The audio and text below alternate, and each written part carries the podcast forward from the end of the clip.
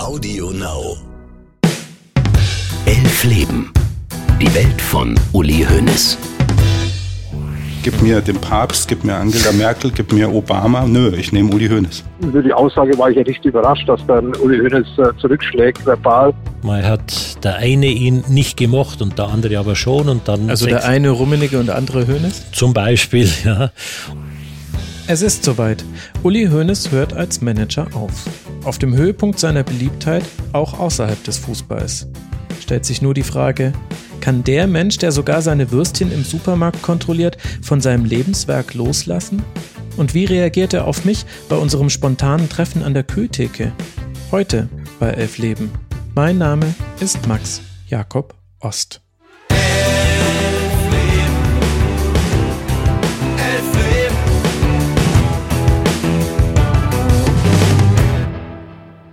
Tweet vom 25. November 2020 um 15.08 Uhr von Max Jakob Ost. Hahaha, das wird mir kein Mensch glauben. Tränenlachender Emoji. Boah, Leute, ich bin so froh, dass ich euch das jetzt endlich erzählen kann. Denn bei allem, was ich wegen Elf Leben schon erlebt habe, von den Anrufen mit unbekannter Nummer bis hin zu meinem Hoffenheim-Referat für Uli Hoeneß, das, was jetzt kommt, ist das bisher Verrückteste, das mir passiert ist. Also, ich hasste Ende November in Winterjacke und mit FFP2-Maske durch die Gänge eines Supermarkts vor den Toren von München. Wenn ich die Kinder noch pünktlich an der Schule abholen will, muss ich mich echt beeilen. Es sind nur wenige Leute beim Einkaufen, deshalb ist es leicht, ihnen aus dem Weg zu gehen. Die Punkte auf meiner Einkaufsliste sind schnell abgehakt. Von meiner Umgebung kriege ich aber ehrlich gesagt kaum was mit. Ich habe Noise-Canceling-Kopfhörer auf den Ohren und höre ziemlich laut Heavy Metal. Und dann muss mein Gesicht hinter der Maske ausgesehen haben wie eine offene Spülmaschine. Denn wie ich da so am Kühlregal stehe, ein Frischkäse in der einen Hand, mein Handy in der anderen, Judicator auf den Ohren, läuft jemand mit Bayern rotem Mund-Nasenschutz an mir vorbei und geht neben mir in die Knie. Ich denk mir, den kenne ich doch. Schau vom Frischkäse runter und ja, das ist er. Uli Hoeneß. Fast versunken im Kühlregal, weil er gerade einen Karton seiner Rostbratwürstchen nach vorne zieht. Schnell, Handy weg, Kopfhörer runter. Ich, ich habe es erst gar nicht geschnallt. Ich dachte, ich habe eine, ich dachte, es ist eine Fata Morgana. Und dann dachte ich mir, na gut, jetzt muss ich auch Hallo sagen. Und dann bin ich hin und meinte, hallo, Herr Hönes. Guckte hoch, sagte, ach, hallo. Ich so, ja, erinnern Sie sich noch Doppelpass? Er so, ja, ja, erinnere mich. Was ihr hier hört, ist die Sprachnachricht, die ich kurz später an Stefan und Ruben geschickt habe. Noch total überrumpelt. Äh, und dann habe ich mit ihm gesprochen. Ja, ich hoffe ja immer noch, Sie für den Podcast zu bekommen. Ja, wie lange geht denn das noch? Ja, wir mussten jetzt verlängern, dauert noch ein bisschen länger. Haben Sie denn mal jemanden reinhören lassen? Ja, er hätte schon in ein, zwei Folgen reingehört. Äh, Wäre ganz okay gewesen, aber dann hätte er das Interesse verloren. Über diesen Satz habe ich später übrigens noch lange nachgedacht. Denn ein bisschen hat er schon wehgetan. Bis mir dann klar wurde, naja, also wenn irgendjemand auf diesem Planeten die Auflösung zu wirklich allen Andeutungen und Cliffhängern in beiden Handlungssträngen kennt, dann ja er selbst. Ich rede mir also ein, dass F-Leben ihn nur deshalb nicht in seinem Bann gezogen hat. Und nein, ich will da jetzt auch gar keine andere Meinung hören. Mir kam das alles auch erst später. Im Gespräch mit Hönes ist mir eher aufgefallen, dass durch irgendeinen irren Zufall alle der vielleicht 20 Kundinnen und Kunden im Supermarkt irgendetwas aus dem Gang wollten, der am Kühlregal vorbeiführt.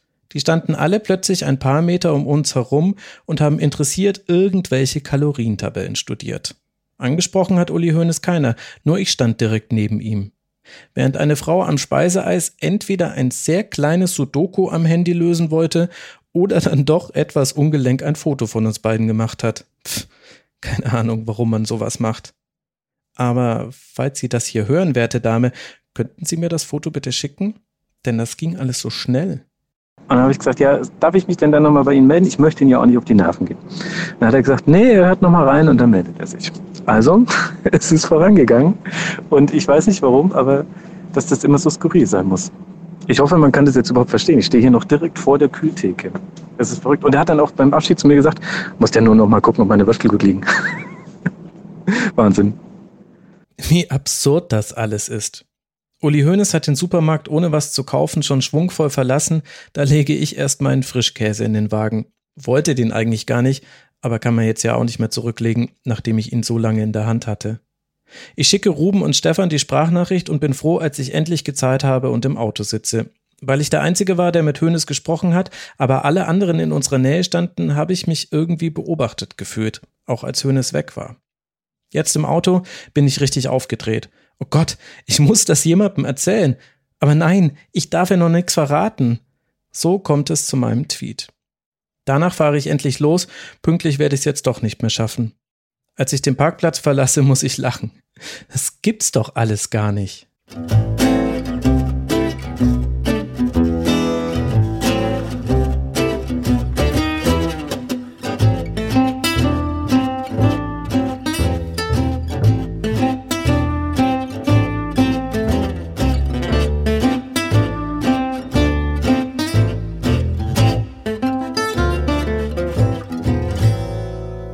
Ganz ähnlich waren übrigens die Reaktionen auf den neuen Bayern-Trainer für die Saison 2008-2009.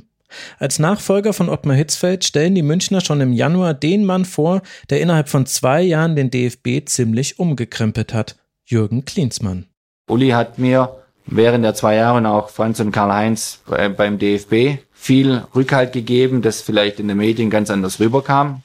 Und äh, ich weiß sehr wohl, auf was ich mich hier einlasse. Äh, und ich freue mich riesig drauf. Bei seinem Amtsantritt als Bundestrainer hatte Klinsmann noch das Ziel ausgerufen, Weltmeister werden zu wollen. Was nimmt er sich jetzt bei den Bayern vor? Ja, die Philosophie ist eigentlich recht einfach erklärt. Sie bezieht sich direkt auf den individuellen Spieler. Also im Prinzip ist es das Ziel, jeden individuellen Spieler besser machen zu wollen und dadurch auch dann letztendlich die Mannschaft besser zu machen. Das heißt, volle Konzentration ist im Prinzip rein auf die Aspekte der Mannschaft, auf die einzelnen Spieler bezogen und dort mit Leuten zu arbeiten, die sehr wohl wissen, wie jeder einzelne Spieler strukturiert ist, wie er denkt, wie er fühlt, welche Stärken, Schwächen er hat und daraufhin basieren praktisch die tägliche Arbeit durchzuführen. Das ist der Anspruch, mit dem Jürgen Klinsmann zu Bayern kommt. Jeden Spieler jeden Tag besser machen. Was viele Beobachterinnen und Beobachter irritiert, denn die besten Einzelspieler der Liga hat der FC Bayern doch schon. Und die will Klinsmann noch besser machen? Ähnlich wie 2004 als Bundestrainer überrascht Klinsmann mit seinen Zielen. Und genau das wollen die Bayern-Bosse vermutlich auch. Hoeneß sagt in seinem Eingangsstatement, man habe jemand Progressiven gesucht, man freue sich auf einen Querdenker, der neue Wege gehe. Mal abgesehen davon, wie schlecht der Begriff Querdenker gealtert ist, stellt sich da die Frage, warum glauben die Bayern einen solchen Schritt gehen zu müssen? Vielleicht gibt es auch hier einen Erklärungsansatz, der mit Geld zusammenhängt. Zumindest ist es interessant, dass Hoeneß vor dem Start der Saison im Interview mit dem Online-Portal Spox die Philosophie von Klinsmann auch unter finanziellen Aspekten betrachtet. Der Plan von Jürgen, jeden Spieler besser machen zu wollen, ist Gold wert für den FC Bayern. Die Spieler sind unser Kapital. Wenn der Plan aufgeht, erhöht sich das Kapital des Vereins, ohne dass man viel Geld investiert hat. Für den Trainerposten hatten die Bayern zwei Kandidaten, heißt es später. Eine internationale und eine nationale Lösung. Rummenigge favorisiert Klinsmann, Hoeneß klingelt bei einem anderen Jürgen durch, bei Jürgen Klopp, damals noch Zweitligatrainer bei Mainz 05. Der sagt zu, aber Rummenigge überzeugt Hoeneß davon, das Abenteuer Klinsmann einzugehen, wie Hoeneß es nennt. Nach wenigen Tagen ruft er wieder bei Klopp an und sagt ihm ab. In der Rückschau eines der vielen spannenden Was wäre gewesen wenn Szenarien, die der Fußball so zu bieten hat. Spannend finde ich aber, wie unkonventionell und damit riskant beide Lösungen sind. Die Bayern glauben, mit der Trainerwahl ins Risiko gehen zu müssen. Auch Klinsmann hat trotz aller Reformen ja nicht in allen Phasen mit der Nationalmannschaft überzeugt. Warum machen die Bayern das, obwohl es national am Ende ja doch immer erfolgreich läuft? Ich glaube, die Antwort darauf gibt uns Jürgen Klinsmann in einem Interview, das er im Dezember 2008 der Frankfurter Allgemeinen Sonntagszeitung gibt. Ich wurde mit der Aufgabe betraut, den Club von einer sehr hohen und gesunden Basis noch weiter nach vorn zu bringen. Und das gegen eine internationale Entwicklung im Fußball, in der der FC Bayern allein dasteht. Er wurde von Uli über drei Jahrzehnte auf seine Weise aufgebaut. Wir haben derzeit das modernste Stadion der Welt. Eine große Tradition. Aber wir stehen im Kampf gegen die Milliardäre aus England, Italien und Spanien. Dieser Wettbewerb ist ungleich, aber das ist in Ordnung. Wir sind ein Club, der Wege finden muss, um diese Clubs, die andere finanzielle Möglichkeiten haben, zu bekämpfen. Uli erwartet von mir, diese Wege zu finden. Mein Ziel ist es, ihn zu überzeugen, dass wir diese Wege finden können. Die Besetzung des Trainerpostens mit Klinsmann kann also als Versuch gesehen werden, den FC Bayern wieder in die europäische Spitze zu bringen. Denn vor allem die Champions League ist ab dem Halbfinale inzwischen eine geschlossene Gesellschaft, in der die Bayern nicht mitspielen dürfen.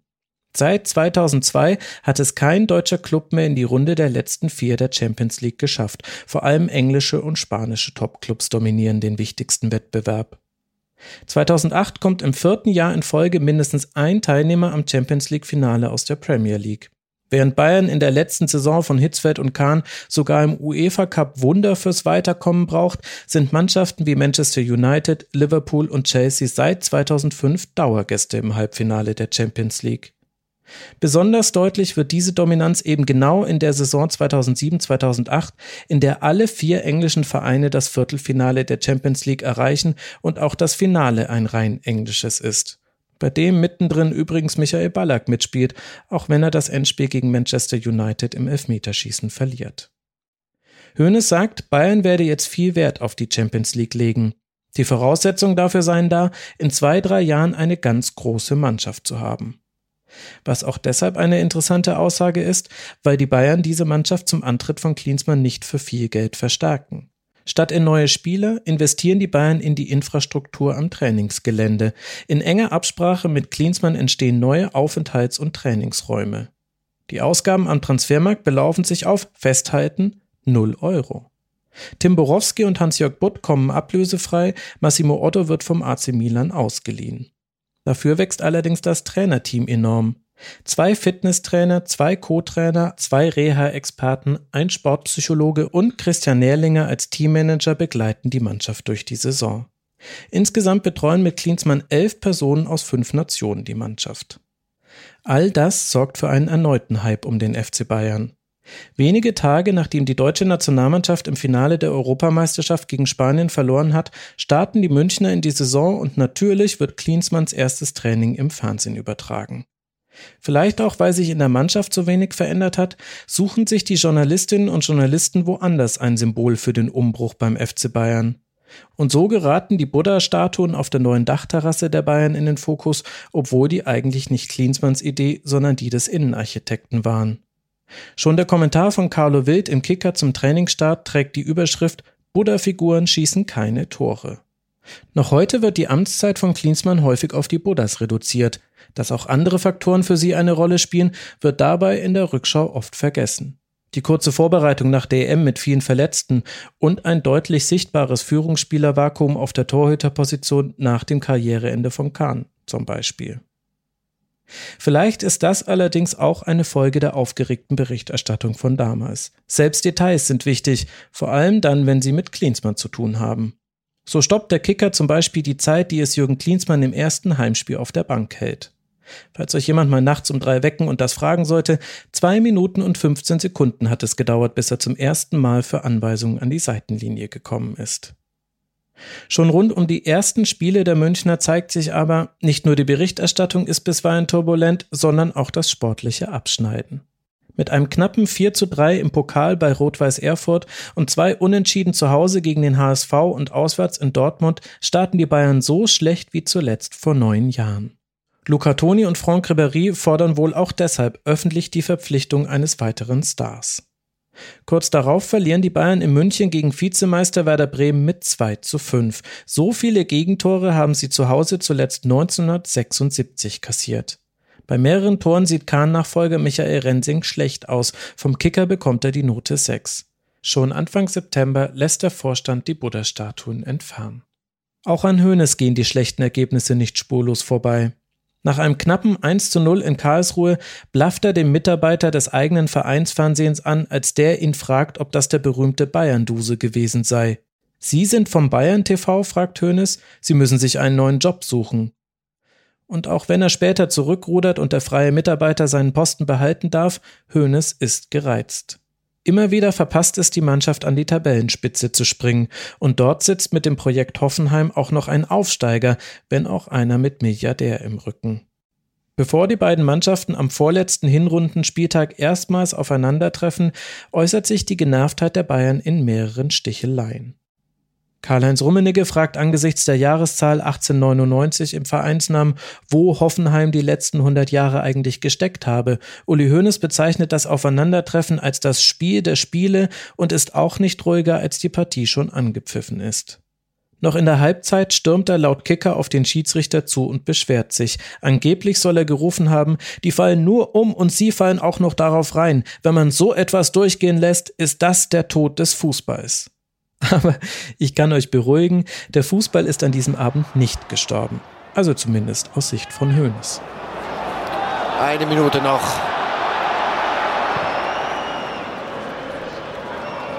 Luca Toni. Ebertsberger mit einem kapitalen Fehler und der wird bestraft. Luca Toni mit einem Geschenk. Wie der Rest der Republik das 2 zu 1 von Luca Toni zum Sieg der Bayern in der Nachspielzeit gesehen hat, kommentiert von Marcel Reif für Premiere, ist dagegen eine andere Frage. Nach dem Spiel sind die Bayern punktgleich mit Tabellenführer Hoffenheim, Herbstmeister werden sie aber trotzdem nicht. Weil sie am letzten Hinrundenspieltag in Stuttgart nur 2 zu 2 spielen, was Hoeneß schon wieder auf die Palme bringt. Die Spielansetzung sei der, Zitat, Witz der Woche gewesen, schimpft er. Weil Bayern unter der Woche gegen Olympique Lyon spielen musste und in der Bundesliga am Samstag, während Hoffenheim ohne Mehrfachbelastung am Sonntag ran darf. Ich sag ja, er ist damals ziemlich oft gereizt. Wofür es neben sportlichen auch noch andere Gründe geben könnte, auch wenn ich an dieser Stelle nur spekulieren kann. Aber es ist zumindest denkbar, dass auch die Situation der Weltwirtschaft Hönes belastet. Im September 2008 ist die US-Bank Lehman Brothers pleite gegangen, die weltweite Finanzkrise erreicht damit ihren Höhepunkt. Mehrere Industriestaaten schlittern in ihrer Folge in eine Rezession. Ihre Auswirkungen auf den deutschen Fußball sind zu diesem Zeitpunkt noch nicht abzuschätzen. Der muss allerdings in der zweiten Hälfte des Jahres 2008 schon an einer anderen Stelle auf Geld verzichten. Weil das Bundeskartellamt die dringende Empfehlung ausspricht, die Zusammenfassung der Samstagsspiele der Bundesliga weiter vor 20 Uhr auszustrahlen, platzt ein Deal der Liga mit Leo Kirch, der sich wieder in den deutschen Fußball hineingearbeitet hat. 500 Millionen Euro pro Jahr hätten die Vereine erhalten. Hoeneß ist im Interview mit Focus Money entsetzt. Der Eingriff des Kartellamts ist für den Fußball eine Katastrophe. Dadurch wird die Schere zwischen der Bundesliga und anderen Ligen immer weiter auseinandergehen. Die Vereine der englischen Premier League erhalten 1,2 Milliarden Euro, die italienische Serie A eine Milliarde Euro im Jahr. Die Behörde wollte den Wettbewerb fördern, nun schränkt sie ihn weitgehend ein. Nichts mehr dürfe jetzt tabu sein, sagt Hoeneß. Auch Gespräche mit dem Medientycoon Rupert Murdoch. Bayern droht erneut mit dem Austritt aus der Zentralvermarktung. Erst gegen Ende des Jahres einigt sich die DFL mit dem Kartellamt auf einen neuen TV-Vertrag. Statt der ursprünglichen 500 Millionen Euro erhalten die Bundesligisten jetzt 412 Millionen Euro pro Saison, also 88 Millionen weniger. Und nicht nur der deutsche Fußball verliert in dieser Zeit Geld, sondern offenbar auch der Privatanleger Uli Hoeneß. Eine Woche vor Weihnachten macht er zumindest laut Juan Morenos Biografie allein an einem Tag 18 Millionen Schweizer Franken Verlust. Das sind damals knapp 12 Millionen Euro. Ihr seht, selbst ohne Buddha-Statuen wäre das eine fordernde Zeit für ihn gewesen. Auch weil er seinen Abschied vom Managerposten regeln muss. Diesmal wird er wirklich aufhören. Im September 2008 beschließen Präsidium und Aufsichtsrat, dass Uli Hoeneß in einem Jahr Nachfolger von Franz Beckenbauer als Präsident werden soll. Zu all den Diskussionen um Klinsmann, die Mannschaft, die Kahn-Nachfolge, die Abwehrschwäche und die Buddha-Statuen kommt jetzt also auch noch dazu, wer wird Hoeneß in einem Jahr ersetzen? Und wird er das überhaupt können, sich zurückzunehmen? Der FC Bayern startet also mit vielen Fragezeichen ins Jahr 2009 und die Rückrunde der Saison und antwortet zunächst mit einem Ausrufezeichen. Nach dem überlegenen 5 zu 1 Auswärtssieg im DFB-Pokal gegen den VfB Stuttgart titelt der Kicker die Super Bayern und steckt als Cover Franck Ribéry in ein Superman-Outfit. Schon wenige Wochen später wirkt all das aber eher wie ein Karnevalsgag. Die Bayern verlieren in Hamburg und bei der Hertha in Berlin, die damit an die Tabellenspitze klettert. Zwar gewinnen die Münchner im Achtelfinale der Champions League gegen Sporting aus Lissabon mit 5 zu 0 und 7 zu 1, dazwischen scheiden sie aber gegen Leverkusen aus dem DFB-Pokal aus. Es ist schwierig, sich einen Reim darauf zu machen, wo die Mannschaft steht. bis sie schließlich selbst diese Frage eindrucksvoll beantwortet. Schäfer und auf der rechten Seite Rita, als er noch ganz hinten gespielt hat, schieben ja ständig mit nach vorne. Und Tor! Christian Gentner schießt das 1 zu 0 für den VfL Wolfsburg in der 44. Minute. Unglaublich. FC Bayern München. Und Tor. Ball war drin. Ball war drin. 1 zu 1. Schäfer. Super freigespielt. Tor. Ein super Tor von Edin Dzeko. Von wem denn sonst? Oh, wieder Dzeko. Dzeko. Tor. Grafit. Grafit, Tor. Hey, der Graffite in seiner ersten Klasse-Situation macht er sein 19. Tor und übernimmt die Führung allein in der Torschützenliste. Mit 1 zu 4 liegen die Bayern nach 74 Minuten zurück. Und das Schlimmste kommt da erst noch. Lauscht einfach Kommentator Fritz von Thun und Taxis bei Premiere. Simonek und Basali stehen gut hinten. Vor allen Dingen der Italiener spielt eine überragende Partie, aber die sind schon wieder vorne unterwegs mit Grafit, mit Grafit. Hey, was für ein Tor, was für ein Tor. Unglaublich, unglaubliches Tor. Weltklasse-Tor. Das hat Wolfsburg noch nicht erlebt. In zwölf Jahren Fußball-Bundesliga. Nur genießen, meine Damen und Herren, nur zuschauen, nicht sprechen, nicht sprechen, nur schauen. mit das schönste Tor, das ich in der Bundesliga je gesehen habe. Und ich schaue die Bundesliga seit 1963.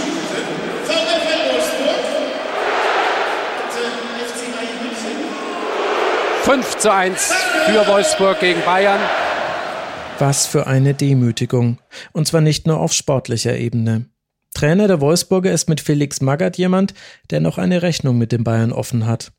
Beim Stand von 5 zu 1 wechselt er in der 89. Minute den Torhüter aus, was viele als Provokation auslegen.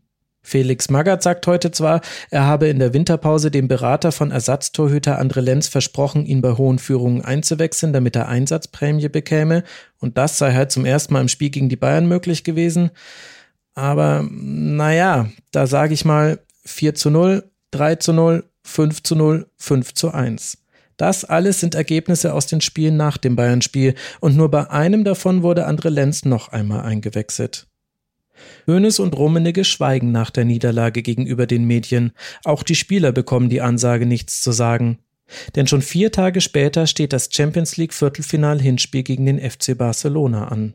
Gesprochen wird bis zum Anpfiff vor allem mit der eigenen Mannschaft, wie wieder Fritz von Turn und Taxis bei Premiere am Mikrofon berichtet. Uli Hoeneß war die letzte halbe Stunde in der Kabine bei der Mannschaft, um das Team einzustimmen auf diese unerhört schwere Aufgabe heute Abend. Und ich bin aber überzeugt, dass Frank Ribery, Toni, Demichelis, De Roberto, die internationalen Stars heute auf dieser Plattform eine ganz andere Partie liefern werden als noch am Samstag äh, in der zweiten Halbzeit in Wolfsburg gegen den VfL. Aber damit liegt er zum Leidwesen der Bayern falsch. Eto kommt weit heraus, versucht natürlich die beiden Münchner Innenverteidiger aus dem Strafraum herauszulocken, um Platz zu schaffen. Wie hier für Messi, Tor. Neunte Minute. Xavi kein Münchner weit und breit bei Xavi. Messi gegen Lell. Oh, Eto 2-0. Das könnte furchtbar werden. Zwölfte Minute. Ich muss Ihnen eins sagen, meine Damen und Herren, das ist fahrlässig, was die Bayern machen. Die ziehen sich in den eigenen Strafraum zurück und hoffen hier auf ein Wunder. So kann man eine Champions League Partie, egal wie man aufgestellt ist, nicht angehen. Tut mir leid.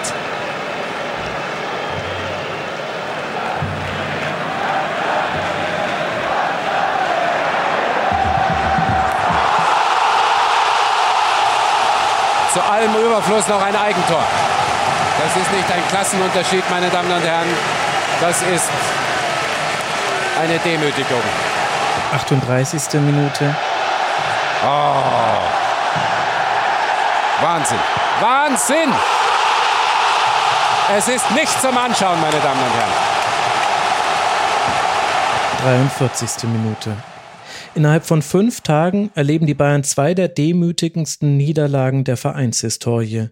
Wie es um den Verein steht, macht die Bankettrede von Karl-Heinz Rummenigge nach der Partie deutlich.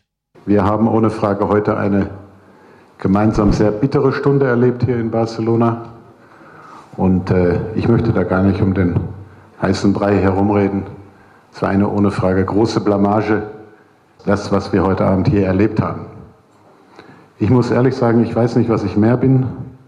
Schockiert, wütend, traurig über das, was wir hier eben heute Abend gesehen haben. Es war, da braucht man nicht drum herum reden, eine indiskutable Leistung, die wir hier abgeliefert haben. Und wir haben eine Lektion bekommen. Eine Lektion, die wehgetan hat. Und ich habe unseren alten Freund Udo Lattek in der Halbzeit gesehen, den ich herzlich begrüßen darf in unserer Mitte. Der hat geweint.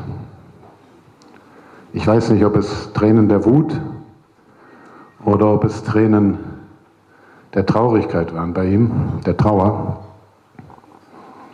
Aber es war, glaube ich, signifikant für das, was wir heute Abend leider hier gesehen haben. Ich muss mich bei Ihnen oder bei allen, die dem FC Bayern nahestehen, entschuldigen, weil das ist ein ganz bitterer Moment, den wir hier heute Abend erleben. Kurz besteht noch die Hoffnung, wenigstens die Meisterschaft zu holen, wenn die restlichen Spiele allesamt gewonnen werden. Aber auch dazu kommt es nicht mehr. Bayern verliert zu Hause gegen den FC Schalke 04 mit 0 zu 1 und im Publikum sitzt schon Klinsmanns Nachfolger. Denn Uli Hoeneß hat an diesem Wochenende einen Gast. Schon vor längerem hatten er und Jupp Heynckes geplant, gemeinsam mit Sören Labi und ihren Ehefrauen an diesem Abend essen zu gehen.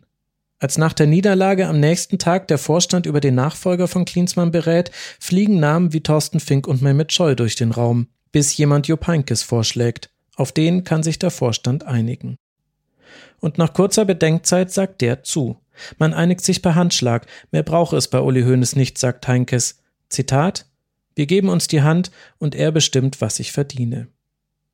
Heinkes soll die letzten Spiele der Saison coachen, während die Vereinsbosse einen neuen Trainer suchen.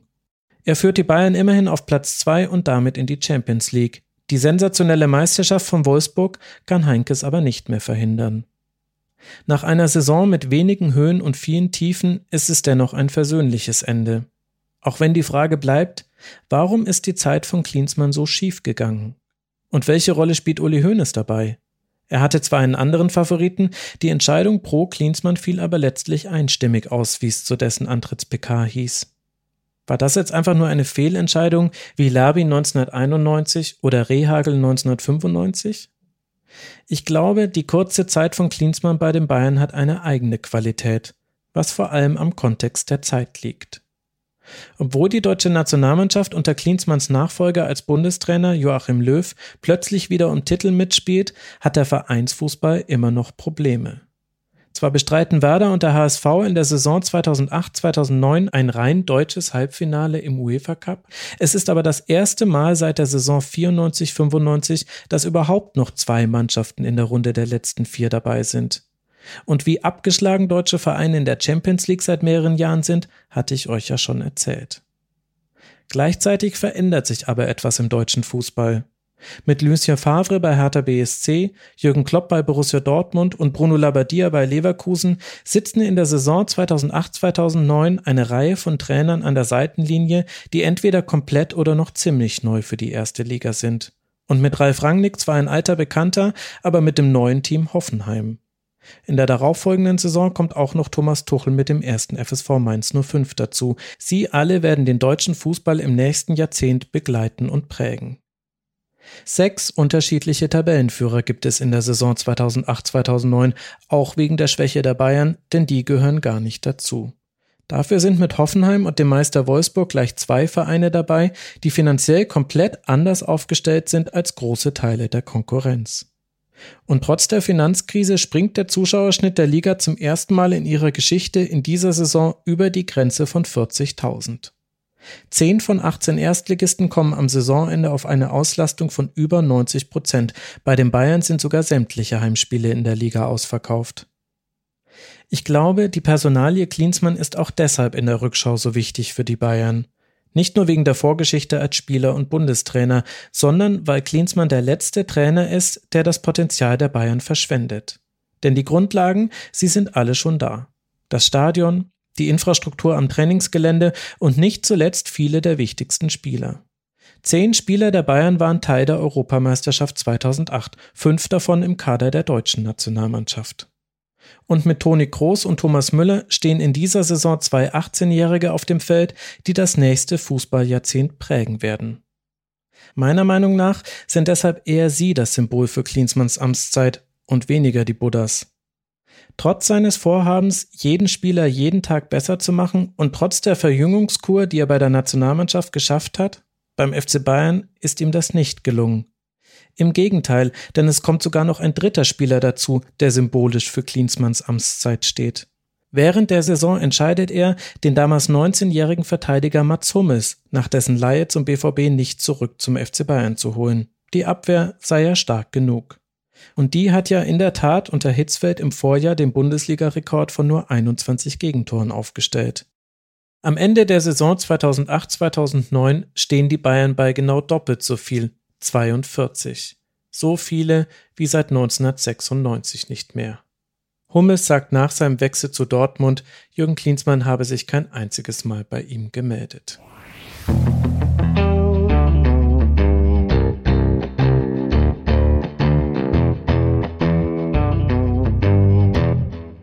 What the fuck, Max? Das kann doch gar nicht die Realität sein. Also, wenn das jetzt wirklich alles so passiert ist, dann ist das doch bitte auch ein Zeichen von ganz oben, dass dieses Interview zustande kommen muss. Es kann doch nicht sein, dass jetzt zufällig Uli Hoeneß bei dir an der Kühltheke vorbeiläuft. Das ist doch unglaublich. Also wenn ich das im Podcast höre, dann würde ich sagen, ach Quatsch, das kann nicht sein.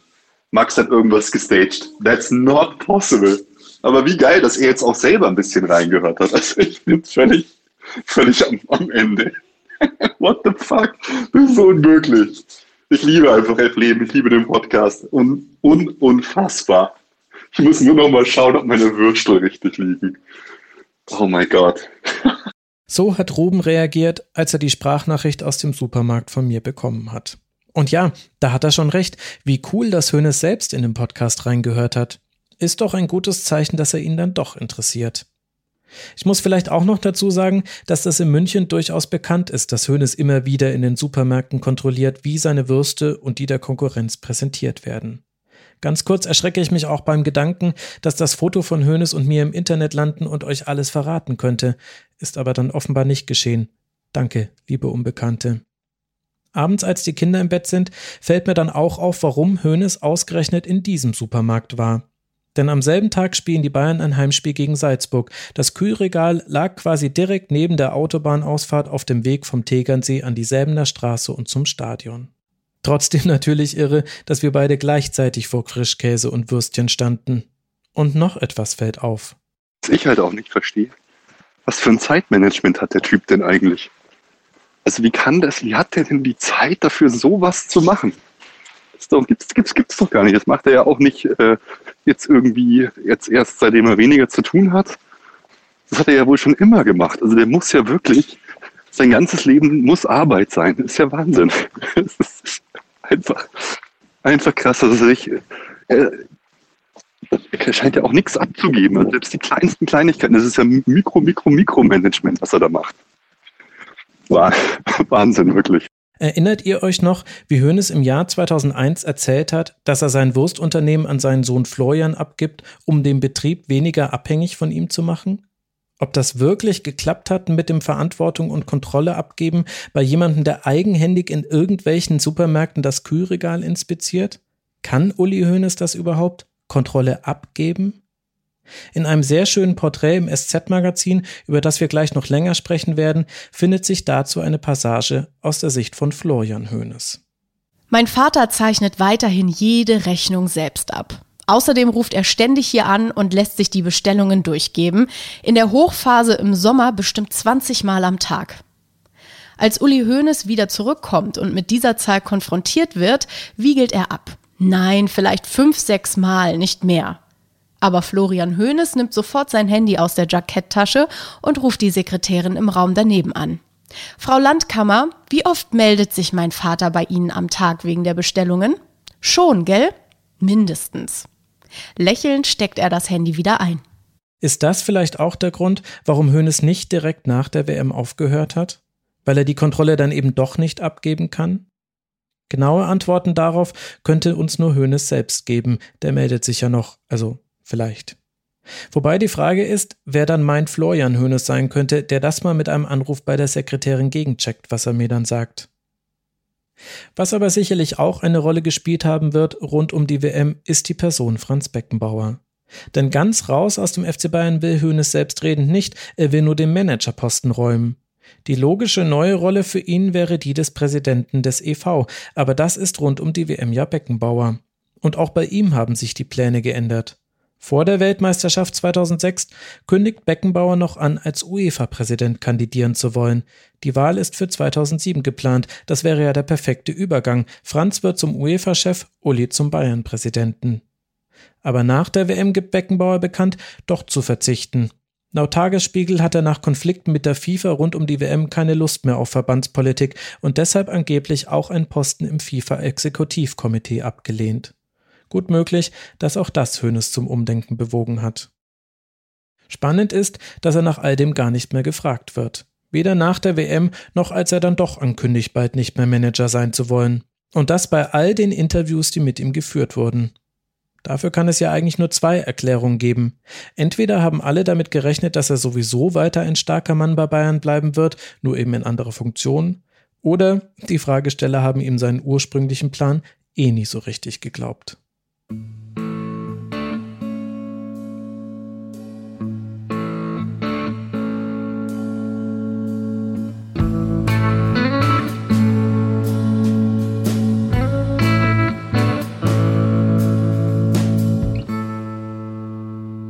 Im Jahr 2008 sitzt Uli Hoeneß im Flugzeug und beschwert sich.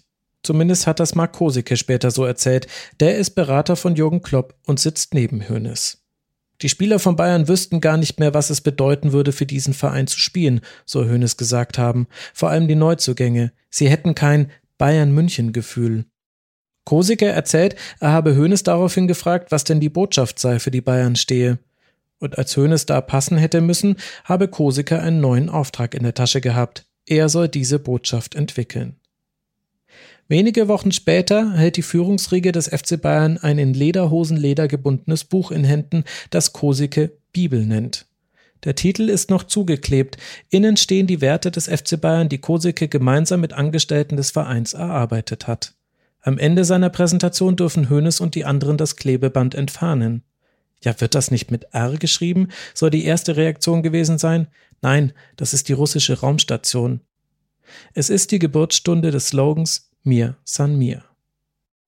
Ehrlicherweise finde ich es ganz witzig, dass der frisch mit einer Werbebotschaft versehene FC Bayern dann just im Sommer 2009 den bis dato einzigen Trainer verpflichtet, der sich traut, den Slogan umzudichten. Louis van Gaal kommt zu den Bayern, ein knorriger Disziplinfanatiker und Taktikexperte. Mir san mir, wir sind wir und ich bin ich, sagt er bei seiner Vorstellung. Na, immerhin verbreitet er den neuen Slogan gleich mal weiter.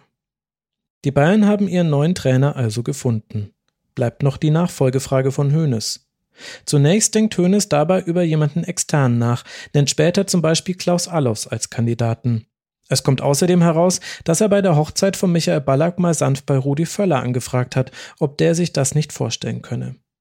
Letztlich kommt Hoeneß aber zu dem Schluss, dass jemand mit Vergangenheit beim Verein die richtige Wahl wäre. Vermutlich nicht zuletzt deshalb, weil er diesen Effekt bei Klinsmann laut eigener Aussage unterschätzt hat, wie kritisch viele Bayern-Fans ihn nach den Vorfällen rund um Oliver Kahn und Sepp Meyer in der Nationalmannschaft immer noch gesehen haben. Hoeneß hat Kandidaten wie Mehmet Scholl, Oliver Kahn oder Jens Jeremis im Blick, entscheidet sich aber letztlich für den aktuellen Teammanager Christian Nährlinger. Der würde ihn an den jungen Hoeneß erinnern, sagt er. Ab der Saison 2009-2010 soll Nährlinger den sportlichen Teil der Aufgaben von Hoeneß übernehmen. Für den wirtschaftlichen Teil lassen sich die Bayern noch etwas länger Zeit mit der Suche, nachdem ihnen Christian Seifert von der DFL abgesagt hat. Im Mai 2009 vollendet Hoeneß das 30. Jahr als Manager, nicht nur im Fußball eine Ewigkeit. Was Hoeneß zum Anlass nimmt, einen Journalisten so nah an sich heranzulassen wie bislang noch keinen. Der SZ-Autor Andreas Bernhard darf ihn über Monate hinweg begleiten. Heraus kommt im November 2009 eine ganze Ausgabe des SZ-Magazins mit einem Porträt von Hoeneß. Es ist meiner Meinung nach der beste Text zu Hoeneß, der im Netz zu finden ist. Schon ganz am Anfang meiner Recherche hat er mich fasziniert. Wie hat es Andreas Bernhard geschafft, so nah an Hoeneß heranzukommen? Wie war das? Und kann ich mir von ihm vielleicht was abschauen? Ich nehme Kontakt zu Bernhard auf. Unser erster Interviewtermin platzt wegen Corona. Aber Monate später, als ihr schon längst die ersten Folgen von Elf Leben gehört habt, nach meinem Besuch im Doppelpass und auch nach meinem Treffen mit Hönes am Kühlregal, da klappt es dann doch. Bernhard und ich treffen uns zu einem Gespräch. Und meine erste Frage an ihn wird euch vermutlich kaum verwundern. Als jemand, der auch ein Interview von ihm will, nämlich ich, das habe ich ja bis jetzt noch nicht geschafft, verrätst du mir dein Geheimnis? Mein Geheimnis war einfach ein Kontakt. Also es gab einen äh, Ex-Sportredakteur von der Süddeutschen Zeitung, Christopher Keil, der äh, hat es wirklich geschafft, äh, den Traumjob zu ergattern und bei Bayern München in der Kommunikationsabteilung oder so anzufangen und ist von der Süddeutschen weggegangen. Und der hatte offenbar mit Uli Hoeneß überlegt damals, dass ein großer Text erscheinen könnte, in dem zu diesem Anlass äh, Hoeneß auf sein Leben und seine Berufslaufbahn zurückblickt. Äh, und hat dann dem Hönes mich vorgeschlagen. Ach, das heißt, der Text kam zu dir und nicht du zum Text? Das war der erste ähm, ähm, Kontakt und dann hat Hönes erstmal abgesagt. Mhm. Und dann waren so drei bis vier Gespräche nötig, bis er dann eingewilligt hat. Hm. Ich gebe zu, das ist jetzt etwas ernüchternd, dass der Impuls vom FC Bayern und Uli Hoeneß kam. Aber warum hat er denn dann trotzdem erstmal abgesagt? Ja, es war deswegen kompliziert, weil ich ihm halt gesagt habe, wenn wir das machen und wenn wir das wirklich über ein Jahr hinweg machen und ein ganzes SZ-Magazin mit, keine Ahnung, 64 Seiten kommt, dann muss es auch was Besonderes sein. Und äh, dann muss es möglich sein, dass ich gewissermaßen seine Arbeitsabläufe konstant äh, beobachten kann. Und das hat ihm am Anfang halt nicht behagt. Aber dann haben wir zwei, dreimal gesprochen und dann hat er gesagt, dass es schon möglich wäre, dass ich praktisch alle die Facetten seiner Arbeit ähm, irgendwie mitkriegen kann. Also dass ich in, an der Geschäftsstelle dabei sein kann, dass ich in der Wurstfabrik dabei sein kann, dass ich bei seinen äh, ähm, vielen Vorträgen dabei sein kann, im Stadion dabei sein kann. Und dann haben wir angefangen und äh, dann hat er halt so ein bisschen Vertrauen gefasst, wobei man darüber dann natürlich jetzt noch äh, stärker reden muss, was das bedeutet äh, bei ihm. Und äh, dann kam von ihm aus auch mehr Angebote, also bis dann zu so Einladungen nach Hause und so. Im Laufe seiner 30-jährigen Amtszeit als Manager sind einige größere Porträts zu Uli Hoeneß erschienen. Aber kein Journalist durfte ihn so lange begleiten. Was aber die meisten der Porträts gemeinsam haben? Fast alle Autoren waren keine dezidierten Sportjournalisten, sondern bekannte Namen aus anderen Ressorts. Und so ist es auch bei Bernhard, der heute Gastprofessor für Digital Cultures an der Leuphana Universität in Lüneburg ist und an der Bauhaus Universität in Weimar promoviert hat. Thema seiner Dissertation die Geschichte des Fahrstuhls. Kein Witz.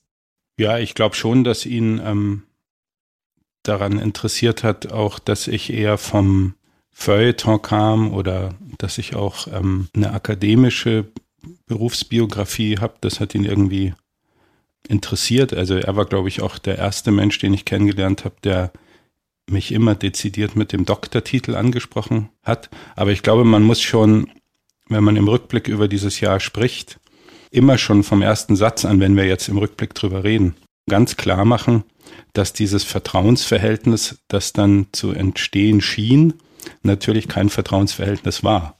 Weil in diesem Jahr, in dem ich ihn begleitet habe, 2009, muss ja praktisch all das, was dann zum großen Steuerhinterziehungsfall geführt hat, sich extrem stark abgespielt haben.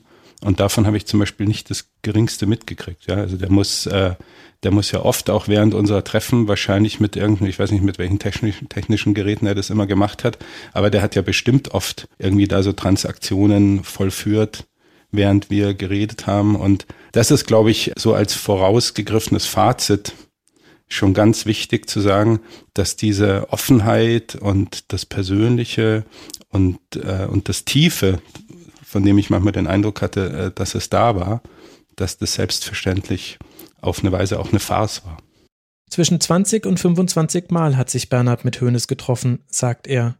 Aber seine Devisenspekulation konnte Hoeneß vor ihm verstecken. Ich kann gut verstehen, dass Bernhard deshalb jetzt anders auf diese Zeit blickt, obwohl ihn Hoeneß scheinbar schnell an sich herangelassen hat. Ich hatte manchmal das Gefühl, dass es sehr schnell so eine, so eine persönliche Ebene gab. Also zum Beispiel hat er gleich bei unserem allerersten ähm, Treffen, was noch so ein Vorbereitungstreffen war, hat er mir erzählt, dass so ein kleiner Miniskandal ja ein paar Tage davor gewesen war, als er irgendwie Klinsmann, der ja damals noch äh, Trainer war bis zum Frühling, bei Doppelpass oder so, ähm, ziemlich stark in so einem scheinbar Tobsuchtsanfall äh, beleidigt hat und glaube ich mit Obama verglichen hat oder so. Nee, Klinsmann wurde als Obama des Fußballs genannt und er hat gesagt, wenn er der Obama des Fußballs ist, bin ich die Mutter Teresa des Fußballs. Genau, und das wirkte wie so ein, äh, wie so ein Ausbruch, ne?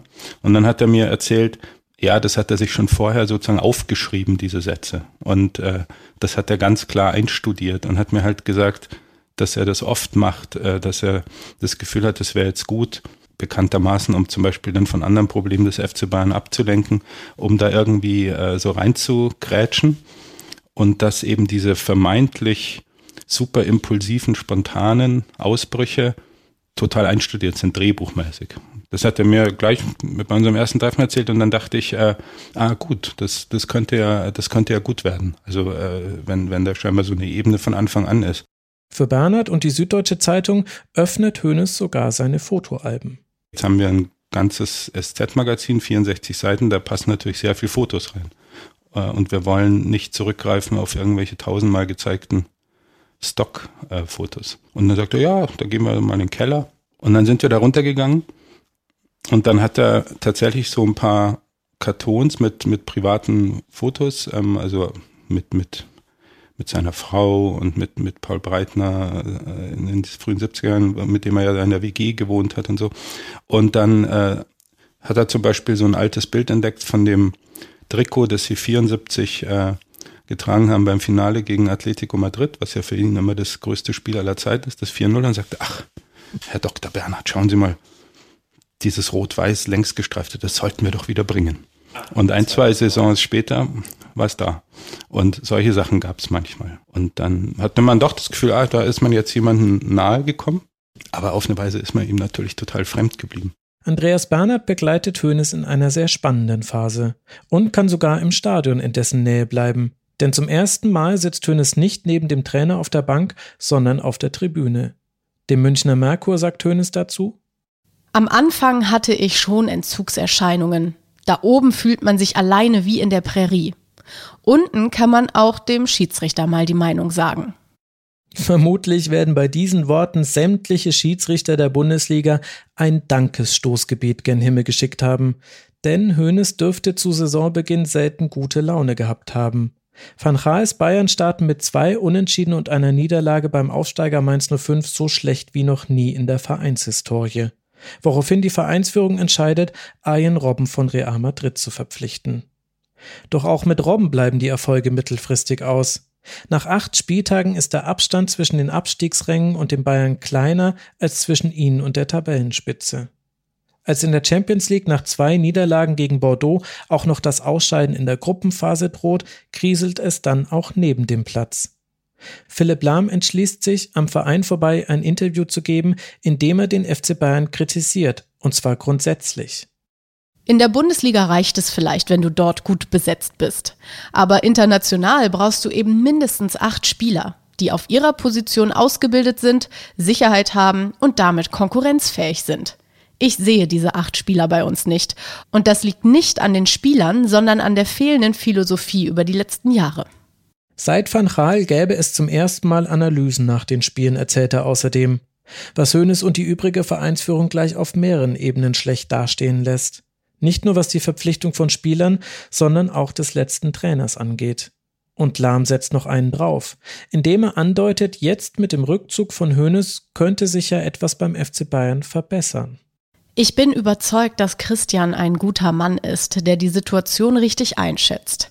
Er wächst mit dieser Aufgabe und er kann die Philosophie vorgeben. Und ich glaube, jetzt mit diesem Trainer wäre das ein guter Zeitpunkt, sich grundsätzlich auf eine neue Vorgehensweise festzulegen. Die Spieler sind sich bei Christian Nährlinger relativ einig. Wir haben viel mit ihm geredet. Wenn er wirklich diese klassische Sportdirektorenstelle ausfüllen würde, wäre das gut. Die Frage wird sein, wie seine Position vom Vorstand gesehen wird. Wie Hoeneß reagiert, könnt ihr euch ja vermutlich vorstellen. Lahm liege zu 90 Prozent falsch, sagt er der Zeit.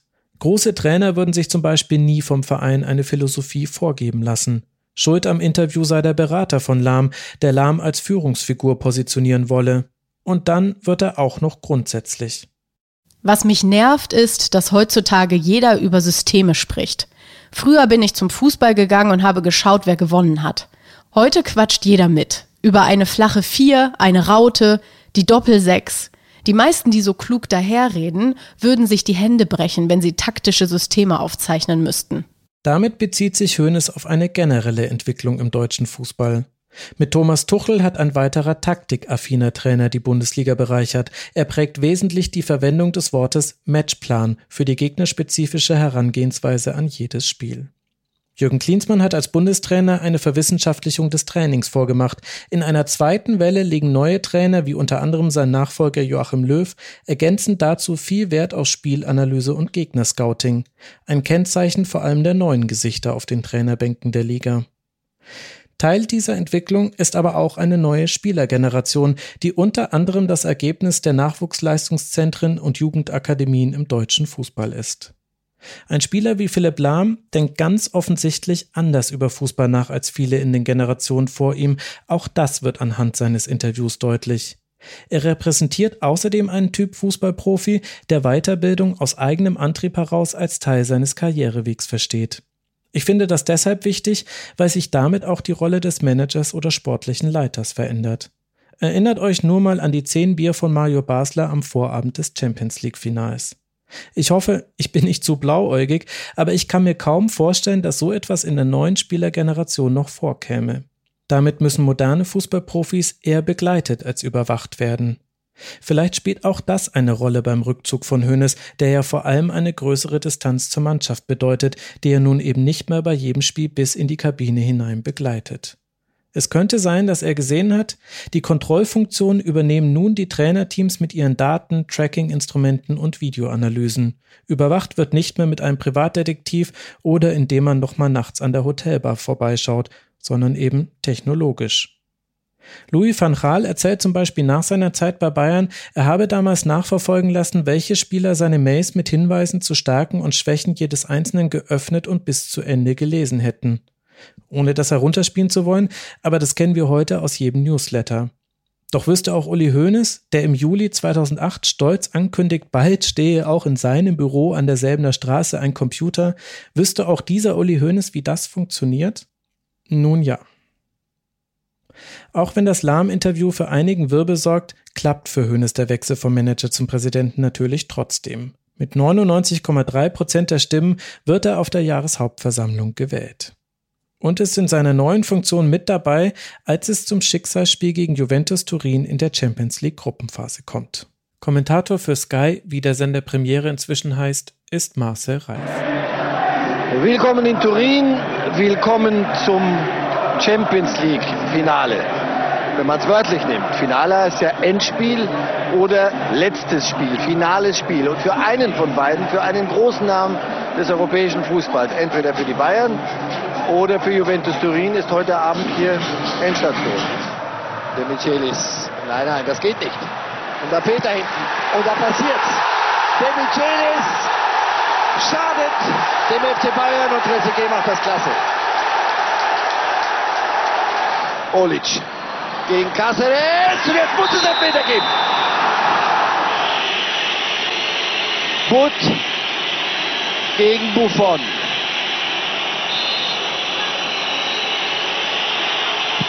Klasse! Gute Flanke! Der muss rein, Olic! Die Bayern führen 2 zu 1. Und er ist drin! Die Bayern führen 3 zu 1. Müller, Timoschuk. Klasse. Klasse, klasse, klasse. Und jetzt erlöst Massimo Busacca Juventus Turin und lässt die Bayern feiern. Es bleibt dabei, der neue Präsident ungeschlagen. Der neue Präsident bleibt ungeschlagen und Bayern scheint endlich unter Van Gaal in die Spur gefunden zu haben. Mit Ribéry und Robben, aber auch jungen Spielern wie Bartstuber und Müller cruisen die Bayern durch ihr Programm, gewinnen 13 Pflichtspiele in Folge.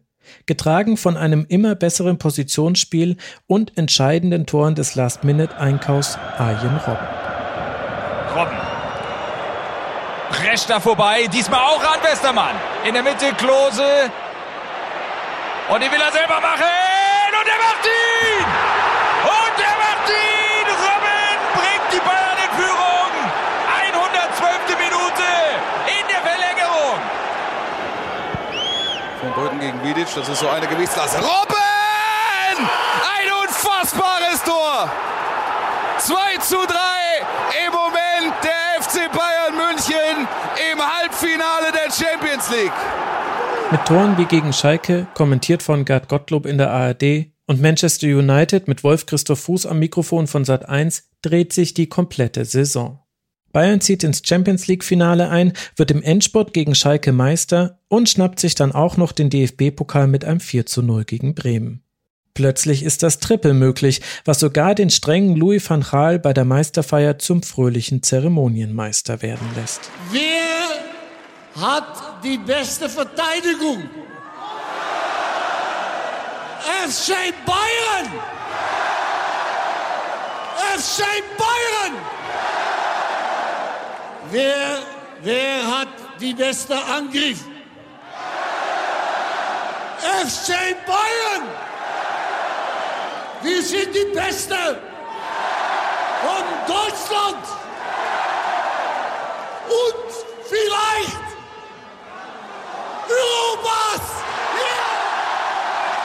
Nur noch eine Mannschaft steht zwischen den Bayern und einem historischen Triple, Inter Mailand. Die haben mit José Mourinho als Coach den FC Barcelona von Pep Guardiola überraschend im Halbfinale besiegt. Bayern und Inter sorgen damit für eine Besonderheit.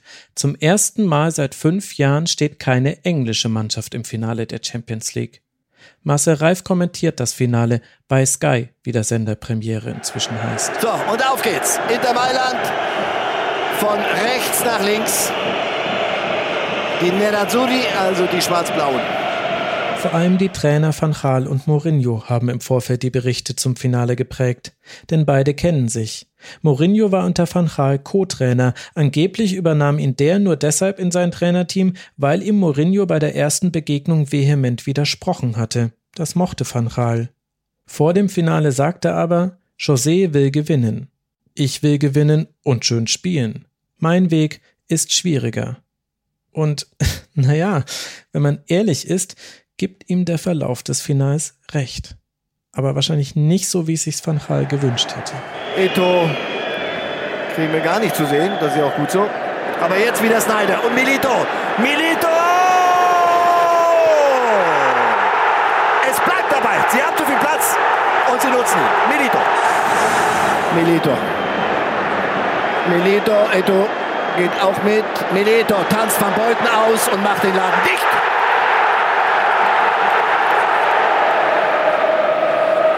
Es gehört zum Sport. Siege wie Niederlagen. Und jetzt gibt es einen Sieger und der heißt Inter Mailand. Und der FC Bayern muss neidlos gratulieren und anerkennen.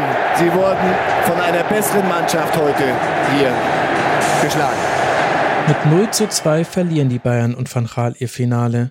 Noch vor dem Abpfiff geht der Schüler Mourinho zu seinem Lehrmeister Van Gaal und schüttelt ihm die Hand. Nicht Van Gaal, sondern Mourinho hat kurz danach das Triple gewonnen. Drei Titel mit vier Toren von Melito innerhalb von 15 Tagen. Trotz der Niederlage ist dieses irre halbe Jahr zwischen dem 4 zu 1 bei Juventus Turin und dem 0 zu 2 gegen Inter im Champions League Finale eine der wichtigsten Phasen bei Bayern. Denn innerhalb dieser kurzen Zeit etabliert Van Gaal nicht nur seinen Stil und setzt ihn mit zum Teil sehr jungen Spielern aus dem Nachwuchs um, sondern er stellt den Fußball der Bayern nach anfänglichem Zögern auf die Flügelzange aus Ribéry und Robben ein. Dieser Fokus auf individuell starke Außenspieler, die mit einer gezielten Ballzirkulation freigespielt werden, begleitet den FC Bayern bis heute. Und noch etwas gelingt Van Gaal. Er kreiert das spielerische Äquivalent zum medialen Hype um den FC Bayern. Die Münchner, sie spielen nicht mehr nur erfolgreich, sondern sogar mitreißend. Hört euch nur mal an, wie zum Beispiel die Frankfurter Allgemeine Sonntagszeitung nach der gewonnenen Meisterschaft über Van Gaals Mannschaft schreibt. Meister ist der FC Bayern zum 22. Mal. Meister der Herzen zum ersten Mal. Dass beides zusammen geht, hätte man kaum für möglich gehalten. Schon gar nicht bei diesem Gewohnheitssieger mit dem traditionell überlegenen Gehabe. Doch im Frühjahr 2010 ist der FC Bayern so etwas wie der Wellnessclub der Nation. Versuch Nummer zwei sitzt also. Der zweite Reformator nach Klinsmann bringt die Bayern sportlich nach vorne. Und dieser Erfolg zeigt sich auch bei der anschließenden Weltmeisterschaft in Südafrika. Gleich sieben Spieler der Bayern sind Teil der deutschen Nationalmannschaft, so viele wie zuletzt bei der EM 96. Die Zeitenwende, die Van Gaal beim FC Bayern eingeläutet hat, sie zeigt sich auch in der Mannschaft von Joachim Löw. Denn aus ganz verschiedenen Gründen verändert sich auch ihr Gesicht. Was jedoch mit einem Schock beginnt. Am 10. November 2009 nimmt sich Robert Enke das Leben. Nach der EM 2008 war Jens Lehmann zurückgetreten, Enke gilt als ein möglicher Nachfolger. Sein Suizid erschüttert nicht nur den deutschen Fußball, sondern lenkt auch den Blick auf ein Krankheitsbild, das gerne kleingeredet oder gar verschwiegen wird. Robert Enke litt an Depressionen, sein Tod war eine Flucht vor dieser Krankheit. Die Nachricht erreicht seine Mitspieler aus der Nationalmannschaft während der Vorbereitung auf ein Länderspiel. Es wird abgesagt mit emotionalen Worten von Nationalmannschaftsmanager Oliver Bierhoff. Bei uns herrscht Fassungslosigkeit, Sprachlosigkeit und auch ein bisschen Hilflosigkeit, ähm, weil wir natürlich festgestellt haben, dass wir eigentlich vielleicht nie über die Oberfläche tiefer hinausschauen konnten, wie es bei Robert Enke enger ausschaut. Wir haben natürlich gestern Abend lange diskutiert und neben all diesen anderen organisatorischen Problemen, die zu lösen sind, kommt natürlich immer wieder die Frage auf, warum und wieso und konnten wir es nicht spüren. Wir haben mit der Mannschaft nochmal zusammengesessen. Wir haben gestern Abend beim Abendessen musste ich diese schlimme Nachricht der Mannschaft und dem Betreuerstab überbringen. Es wird vielleicht bei Ihnen den einen oder anderen wieder geben, der das kommentieren wird. Ist auch Ihre Aufgabe, ob das die richtige Entscheidung ist oder nicht. Sie waren nicht, äh, Sie waren nicht im Kreis dabei.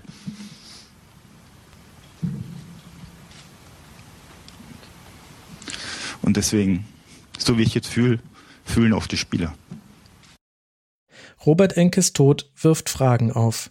Welche Rolle spielt der Fußball als Welt des Wettkampfs, in der Schwäche nicht erlaubt zu sein scheint und Spieler zu Helden stilisiert werden? Welche Rolle spielen die Medien mit ihrer Berichterstattung, die immer wieder den Mensch hinter dem Spieler vergisst? Welche Rolle die Öffentlichkeit, die sich im Stadion und im Internet oft rücksichtslos zeigt? Während einer Trauerfeier im Stadion von Enkes Verein Hannover 96 findet DFB-Präsident Theo Zwanziger diese Worte dazu so wie ich euch hier in Hannover kennengelernt habe und viele Fans in den Bundesligastadien, aber auch auf den Plätzen des Amateurfußballs kenne. Ein Stück mehr Menschlichkeit, ein Stück mehr Zivilcourage, ein Stück mehr Bekenntnis zur Würde des Menschen, des Nächsten, des anderen. Das wird Robert Enke gerecht. Ich bedanke mich für Ihre Aufmerksamkeit. Wie wenig über Depressionen bekannt ist, zeigt sich leider auch an dieser Rede. Denn der Grund für Enkes Tod liegt eben nicht im Druck der Öffentlichkeit. Wenn ein Spieler ausgepfiffen wird, ist das ganz schlimm. Aber das ist Fußball. Das hat mit Depressionen nichts zu tun, sagt Theresa Enke dazu, seine Witwe. Es ist ihrer außerordentlichen Leistung zu verdanken, dass diese Botschaft weiter vermittelt wird. Schon am Tag nach dem Suizid äußert sie sich in einer bemerkenswerten Pressekonferenz. Die Zeit äh, während der Depression, die war nicht einfach, aber wir haben sie zusammen durchgestanden, weil wir schon mal eine Zeit nach Istanbul und Barcelona durchgestanden haben und auch mit Dr. Marxers Hilfe und einfach so viel Hoffnung daraus gezogen haben, dass was wir alles schaffen können und auch nach Laras Tod, das hat uns einfach so zusammengeschweißt, dass wir gedacht haben, wir schaffen alles und wir dachten halt auch, mit Liebe geht das, aber man, man schafft es doch nie, immer. Mit der Robert Enke Stiftung arbeitet sie bis heute an der Aufklärung zu Depressionen und wie man mit dieser Krankheit richtig umgeht. Auch Uli Hoeneß engagiert sich. Zehn Jahre nach dem Tod von Enke ist er Teil einer Podiumsdiskussion zum Thema. Er berichtet von Sebastian Deißler und davon, dass er auch viele andere Sportler und Trainer erlebt habe, die unter Depressionen litten. Aber längst nicht alle hätten das öffentlich gemacht oder sich behandeln lassen. Auch darum geht es Theresa Enke bei der Arbeit mit ihrer Stiftung. Je früher man eine Behandlung beginnt, desto besser sind die Heilungschancen bei Depressionen. Egal ob im Leistungssport oder anderswo. Auch deshalb möchte ich das an dieser Stelle erzählen. Solltet ihr oder euer Umfeld selbst von Depressionen betroffen sein oder einen Verdacht in diese Richtung haben, bitte sucht euch Hilfe. Es gibt viele Anlaufstellen und jeden Grund zu hoffen, dass es dann besser wird.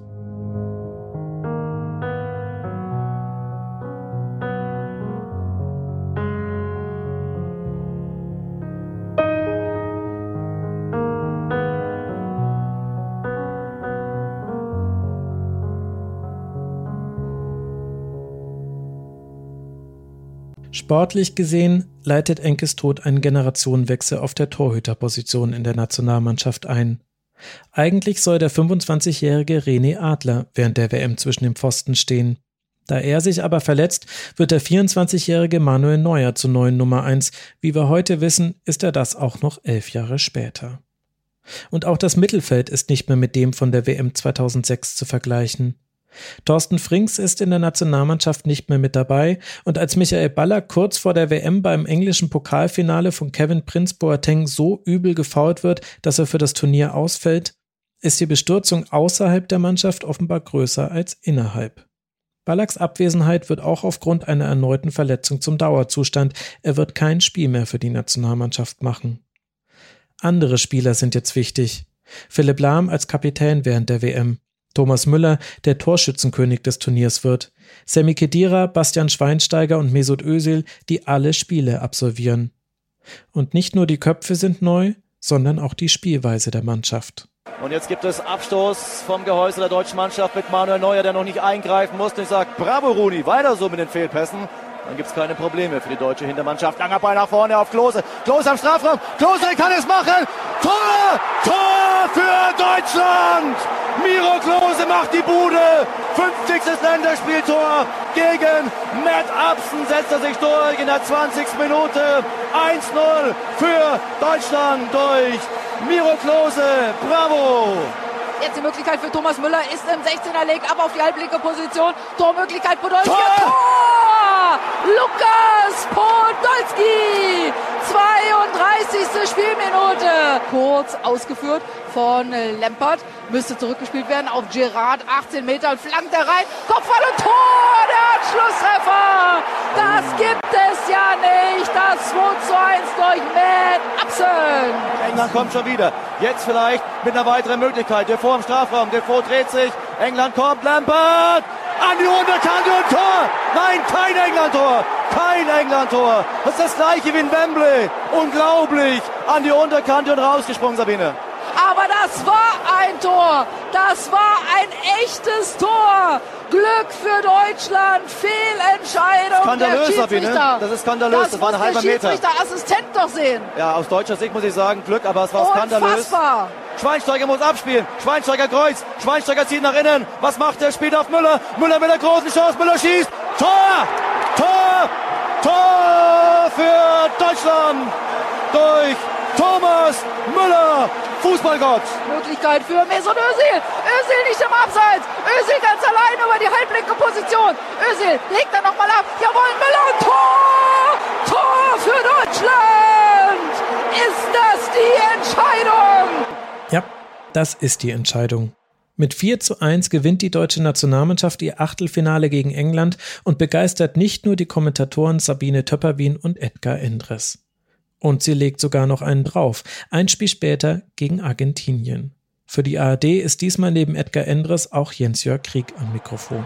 Jetzt gibt es eine gute Aktion für Deutschland, einen Freistoß von der halblinken Position. Mit Schweinsteiger bringt den Ball der kurzen Pfostenmöglichkeit. Tor! Tor für Deutschland! Und es war wieder einmal der Müller, der Thomas Müller. Und was ist denn das für ein Blitzstart? Jetzt Kedira nach vorn eilen sieht und dann noch von Müller gespielt auf Podolski. Riesenchance. Klose ist in der Mitte. Klose. Was ist das? Tor! Tor! Tor! Das ist das 2 zu 0. Das ist Deutschland. Und das ist der Wahnsinn. Wieder ist es äh, Schweinsteiger, der sich da um die eigene Achse dreht, auf Öse gespielt, Schweinsteiger, Höhe Strafraum, Schweinsteiger spielt klasse, Schweinsteiger ist im Strafraum. Was macht Schweinsteiger? Geht durch, Schweinsteiger spielt und Tor! Und Tor! Und Tor! Und da war's! Arne, ich glaube es nicht. Du machst dein erstes Länderspieltor. Arne Friedrich, 3-0. Deutschland führt mit 3 zu 0. Podolski unterstützt von Özil. Drüben wäre Klose. Özil hat ihn überlaufen. In der Mitte ist Klose, müsste angespielt werden. Achtung, Klose, Tor! Ja! 4 zu 0! 4 zu 0 und der Salto ist da! Das gibt es nicht! Hallo Deutschland! 4-0 gegen Argentinien. Ach, weckt das Brummen der Vuvuzelas bei euch auch so nostalgische Erinnerungen? Was für ein Sommer das war. Erst im Halbfinale gegen den späteren Weltmeister Spanien ist für Deutschland Schluss. Die WM-Überraschung Thomas Müller verpasst das Spiel gesperrt. Aber auch so ist das Turnier ein voller Erfolg. Vier Jahre vorher gab es kein größeres Thema als die fehlenden Siege gegen große Fußballnationen. Und auch bei der WM in Deutschland hat es ja nicht geklappt, einen von ihnen in der regulären Spielzeit zu besiegen. Jetzt gewinnt die deutsche Mannschaft gleich gegen zwei davon, hoch und deutlich. Einiges vom Erfolg der Deutschen hat mit den Bayern-Spielern im Kader zu tun. Am Ende des Turniers wird Thomas Müller zum besten Nachwuchsspieler der WM gewählt. Und nicht nur er ist Symbol für die neue Qualität bei den Bayern. Insgesamt schicken sie elf Spieler zur WM, nur Chelsea, Barca und Liverpool haben mehr WM-Fahrer in ihrer Mannschaft. Und mit Marc van Bommel und Arjen Robben erreichen zwei Bayern-Spieler sogar das Finale, gern letztlich als Vize-Weltmeister nach München zurück. Am Beispiel Robben zeigt sich aber auch gut die Kehrseite des Erfolgs. Er verletzt sich bei der WM schwer, es folgt eine wochenlange Auseinandersetzung der Bayern mit dem niederländischen Fußballverband. Die gesund gebliebenen WM-Fahrer beginnen nicht einmal drei Wochen vor Saisonstart mit ihrer Vorbereitung. Louis van Gaal muss in einem Testspiel einen Fitnesstrainer mitspielen lassen, um die Mannschaft aufzufüllen und nennt die Umstände der Vorbereitung lächerlich. Auch das ist ein Preis der neuen Qualität im Kader der Bayern. Nach der WM ist eine sinnvolle Vorbereitung kaum möglich. Und das wird sich in der Saison 2010-2011 auch noch zeigen. All das verfolgt Uli Hoeneß nicht mehr als Manager, sondern in seiner neuen Funktion als Präsident und Vorsitzender des Aufsichtsrats. Was hat sich für ihn verändert, also außer dem Platz auf der Tribüne? Karl-Heinz Rummenigge charakterisiert ein Jahr nach seinem Wechsel ins Präsidentenamt Hoeneß gegenüber der Süddeutschen Zeitung so. Uli ist ein sehr aktiver Präsident. Die Zusammenarbeit ist auf allen Ebenen weiterhin sehr intensiv. Was wir im vergangenen halben Jahr geschafft haben, ist, dass wir eine geschlossene und harmonische Familie geworden sind. Wir treten auch nach außen hin als Einheit auf. Das war nicht immer so. Vielleicht kann man auch deshalb nach außen hin geschlossener auftreten, weil sich der Fokus von Hoeneß erweitert hat. Er kümmert sich nicht mehr nur um Fußball. Schon kurz vor seinem Ausscheiden wird in München der Unternehmensvorstand Dominik Brunner Opfer eines Gewaltverbrechens, als er Schüler vor zwei Schlägern beschützen will. Hoeneß hört die Nachricht im Mannschaftsbus im Radio und ist schockiert. Beim nächsten Heimspiel hält er vor Anpfiff eine Ansprache, die ihm sehr wichtig ist, wie er ein Jahr später der Abendzeitung erzählt. Ich habe mir damals sehr viel Mühe mit der Rede gegeben. In der Nacht vorher habe ich lange Stichworte gesammelt. Erst wollte ich die Rede von einem Zettel ablesen, habe mich dann aber entschieden, sie doch frei zu halten. Ich finde bis heute erstaunlich, dass im Stadion kein Laut zu hören war. Meistens grölt bei Schweigeminuten irgendjemand dazwischen. Aber da hätte man eine Stecknadel fallen hören. Offenbar hat es viele Menschen berührt, dass ein Fußballverein auch beim Thema Zivilcourage klar Stellung bezieht. Hoeneß hilft mit, die Dominik Brunner Stiftung zu gründen, die sich für Opfer von Straftaten und für Gewaltprävention einsetzt. Bis heute ist er Vorsitzender ihres Kuratoriums. Generell äußert er sich immer häufiger in Interviews zu Themen, die nichts mit Fußball zu tun haben. Man kann ihm beim Lesen der Interviews quasi dabei zusehen, wie er über den Fußball zu anderen Themengebieten kommt. Anfang 2009 sagte zum Beispiel der Berliner Zeitung über die Finanzkrise, dass in den nächsten eineinhalb Jahren noch so viele große Vereine pleite gehen würden, dass die Zeit für Bayern spiele. Es werde Vereine geben, die ihre Spieler auf Knien um Gehaltskürzungen bitten würden. Im März 2009 wird er gegenüber der Wirtschaftswoche dann schon genereller. Wir sind alle reingelegt worden von größenwahnsinnigen Bankern, zuerst in Amerika, dann auch in Europa. Damit meine ich nicht die seriösen Bankiers, die wirklich im Interesse ihrer Kunden arbeiten. Ich meine diese Wahnsinnigen, die von 25, 30, 40 und mehr Prozent Rendite sprachen und über diejenigen lächelten, die gerade 10 Prozent erzielten. Die Irren, die Deals gemacht haben, die mit dem Bankgeschäft, wie ich es schätze, nichts zu tun haben. Ein Put, ein Call, ein Knockout, weiß der Teufel was. Alles nicht kreiert, um die Volkswirtschaft zu verbessern, sondern bloß um den Profit zu steigern. Und im August 2009 schimpft er in Focus Money noch lauter.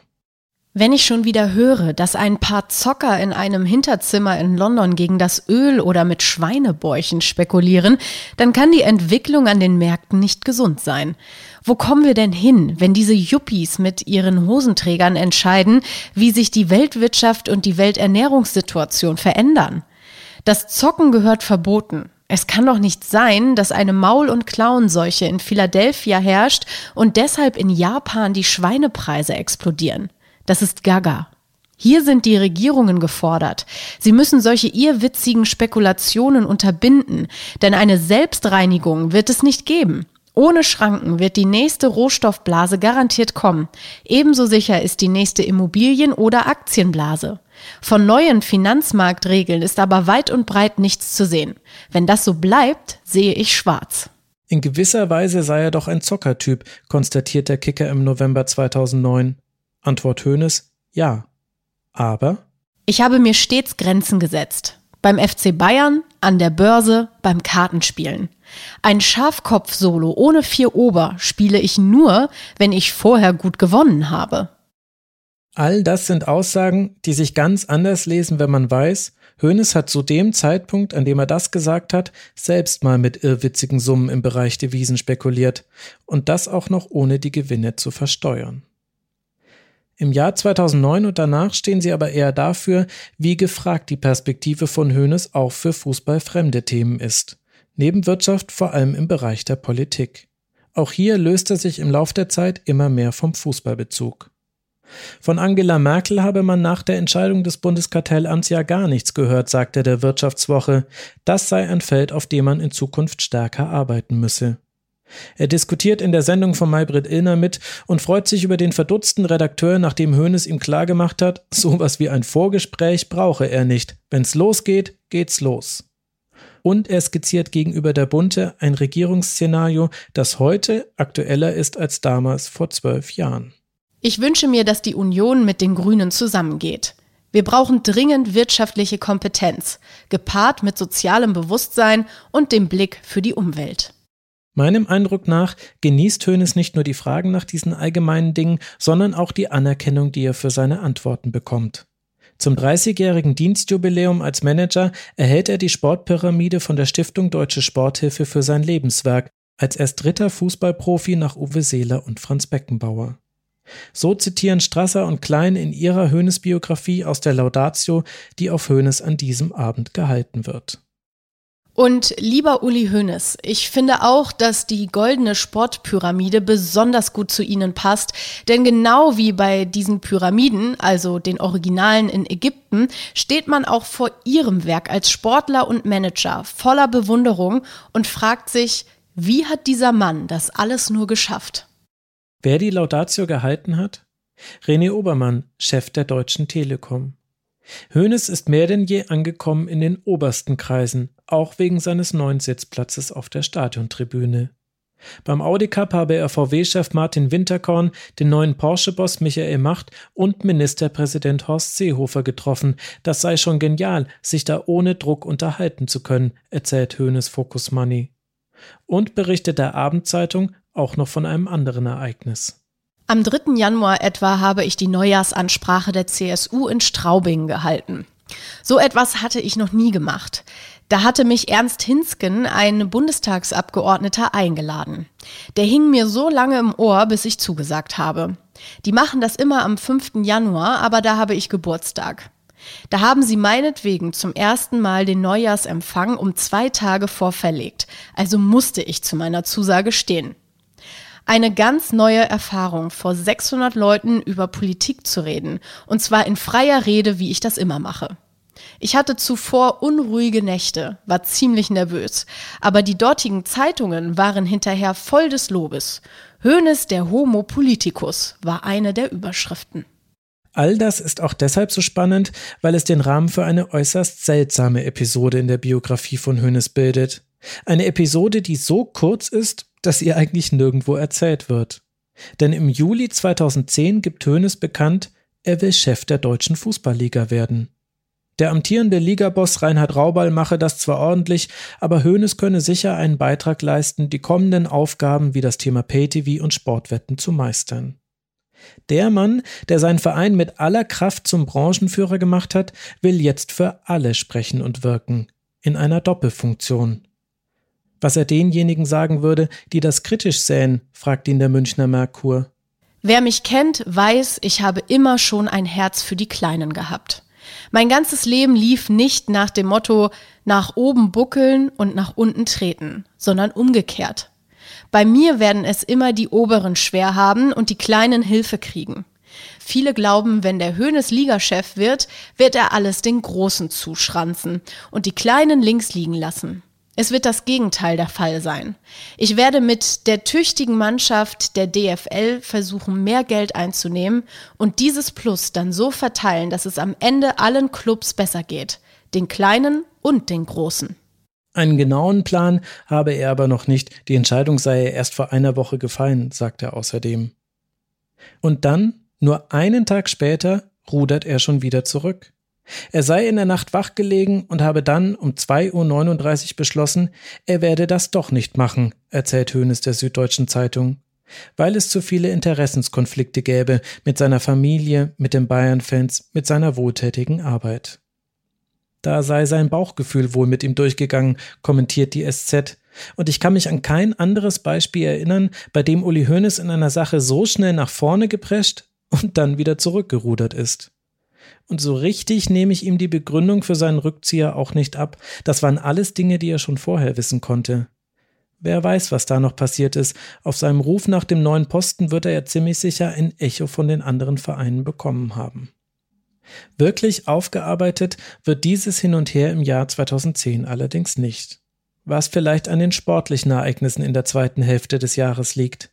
Denn die Situation auf dem Spielfeld verschlechtert sich jetzt dramatisch und damit auch das Verhältnis von Hoeneß zu Louis van Gaal. Nach dem sechsten Spieltag liegen die Bayern auf Platz 9. Sie verlieren zu Hause gegen das bis dahin ungeschlagene Mainz 05 von Thomas Tuchel. Und es sind nicht nur die Ergebnisse, die ja auch mit externen Faktoren wie Verletzungen und der kurzen Vorbereitung zu tun haben, die für Gesprächsstoff sorgen. In dieser Phase wird auch deutlich, welche Risse es im Verhältnis zwischen Van Gaal und Vereinsführung gibt.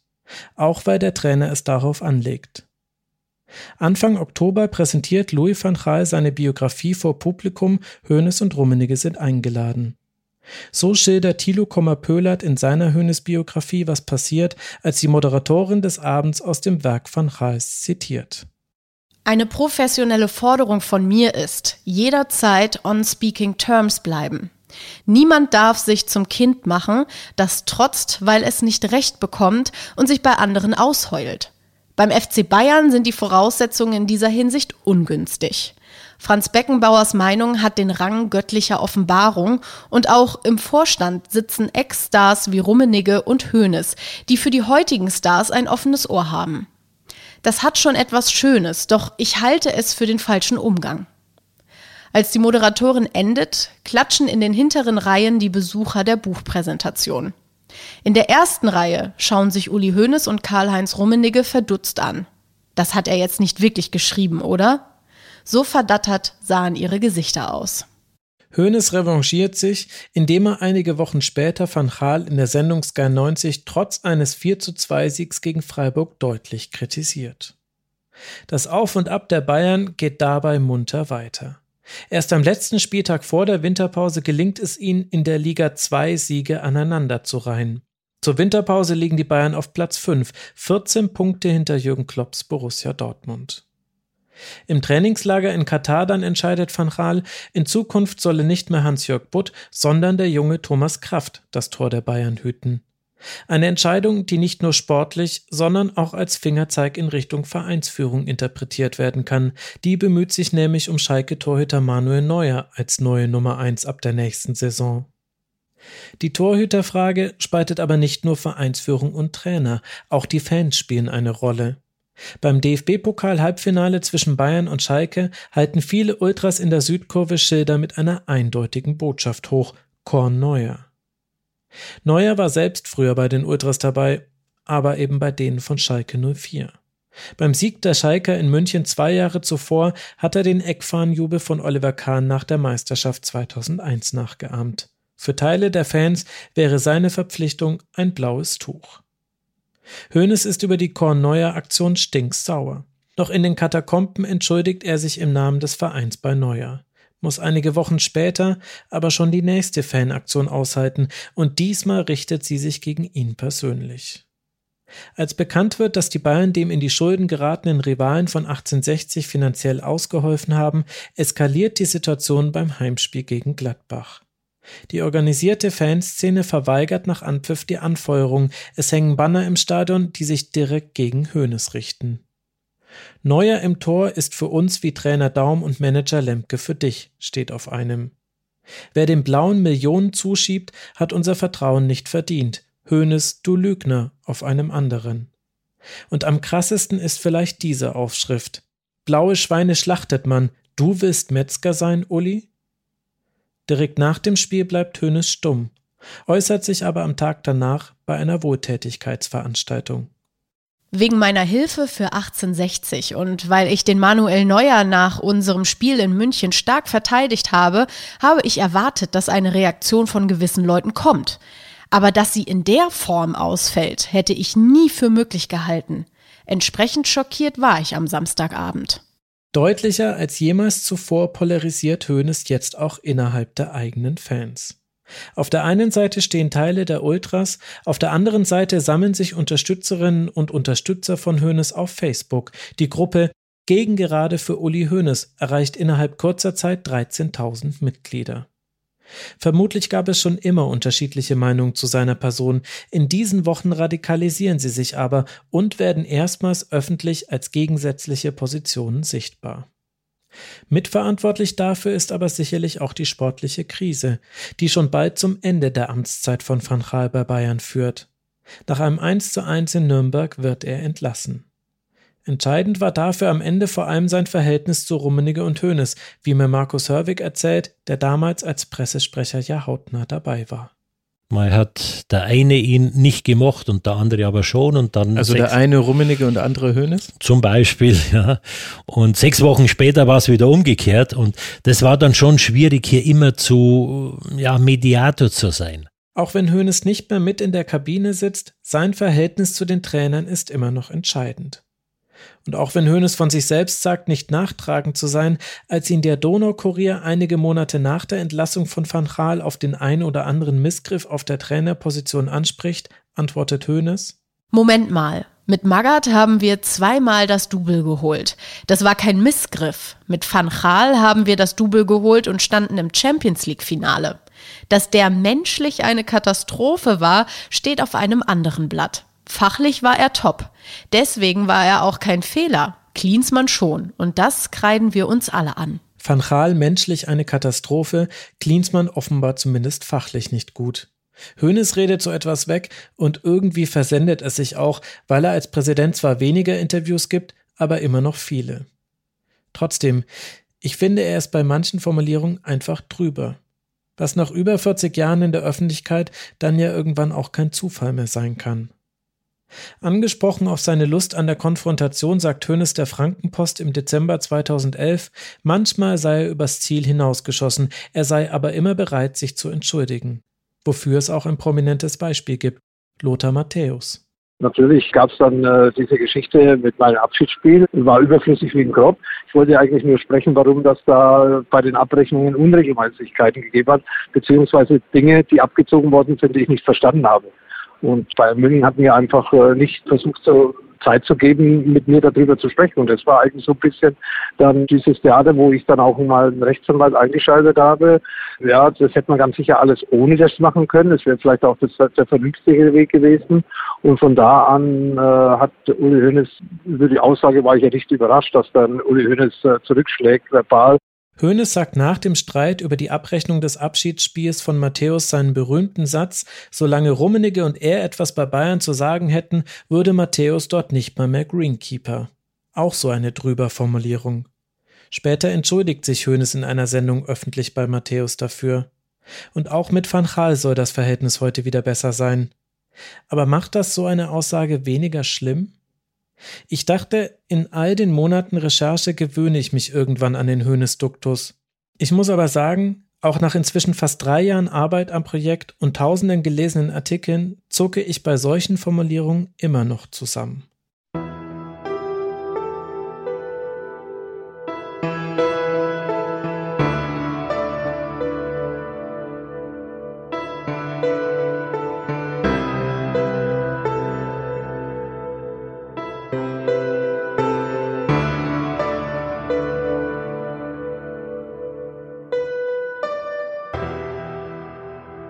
Ist das mit der innerlichen Distanz zu Hoeneß bei dem Journalisten, der ihn ein Jahr begleitet hat? Im Dezember 2020 spreche ich mit Andreas Bernhard auch darüber, über seine Nähe zu Hoeneß und wie sie sein Verhältnis zu ihm verändert hat. In dieser letzten Phase dann, also ich habe mein erstes Gespräch mit ihm im Februar geführt und mein letztes im November. Und sagen wir mal so ab Juli, August hatte ich dann schon das Gefühl, dass er sehr persönliche Sachen auch erzählt aber so, wie soll ich sagen, so wenig eingelullt war ich schon, dass ich immer wusste, 99,9 Prozent daran sind taktisch und der wird immer genau wissen, warum erzählt er das jetzt mir, was will er damit erreichen. Also es war jetzt nicht so, dass von meiner Seite aus äh, so eine totale Verzückung und Distanzlosigkeit eingetreten ist, und das ist jetzt, wenn ich drüber nachdenke, sowieso einer der interessantesten Punkte, wie schnell diese Faszination nachgelassen hat an dieser Persönlichkeit. Bei dir oder in der Öffentlichkeit? Bei mir. Also wenn ich jetzt zurückdenke, das war etwas, was mich, wie soll man sagen, was mich selber bedrückt hat beinahe. Also wenn man mir damals im äh, Anfang 2009 gesagt hat, welche Weltpersönlichkeit möchtest du gerne ein Jahr begleiten? Du hast die freie Auswahl von allen. Ich glaube, ich hätte Uli Hoeneß gesagt. Also weil mein bisschen enger, kleiner Lebenskosmos, der so um den Fußball immer zentriert ist, halt diese Faszination so groß gemacht hat. Und dann kam dieses Angebot und dachte ich, unglaublich, ich kann jetzt ein Jahr Uli Hoeneß begleiten, das ist ja Wahnsinn. Also gib mir den Papst, gib mir Angela Merkel, gib mir Obama. Nö, ich nehme Uli Hoeneß. Das ist so schillernd und und dann hatte ich immer diese, dann hatte ich immer diese Ideen, also ein bisschen bescheuerte Kinderideen, so, so, ah, der hat bestimmt total verborgene Seiten. Also nach außen hin ist er dieser Fußballchecker und dieser, ähm, dieser Wirtschaftschecker, aber ich wette, der liest wahrscheinlich äh, Roland Barth am, am Nachttisch. Ja, der, der, der kennt Michel Foucault oder, oder der, der, der hat einen total super Musikgeschmack oder, oder, oder es hat alles von Peter Handke und Boto Strauß drauf. So habe ich mir das wirklich vorgestellt. Also ein bisschen Panne eigentlich. Und dann habe ich sehr, also ziemlich schnell gemerkt, nach ein, zwei Monaten, okay, das ist das Leben. Fußball und Wirtschaft. Und dann habe ich manchmal so meine Sachen, die ich da rein interpretiert habe, habe ich so ein bisschen angeteasert und habe gesagt, äh, Herr Hönes, Sie lesen doch sicher am Nachttisch auch mal einen Roman oder so. Was sind denn Ihre Lieblingsschriftsteller? Nee, da habe ich gar keine Zeit dazu. Also da, ich meine, ich habe da so meine ein, zwei Börsenautoren, da liegt mal was da, aber nee, also das mache ich eigentlich nicht. Oder dann habe ich gesagt, wie ist es mit Musik? Ähm, na, eigentlich mal ein Peter Alexander oder so.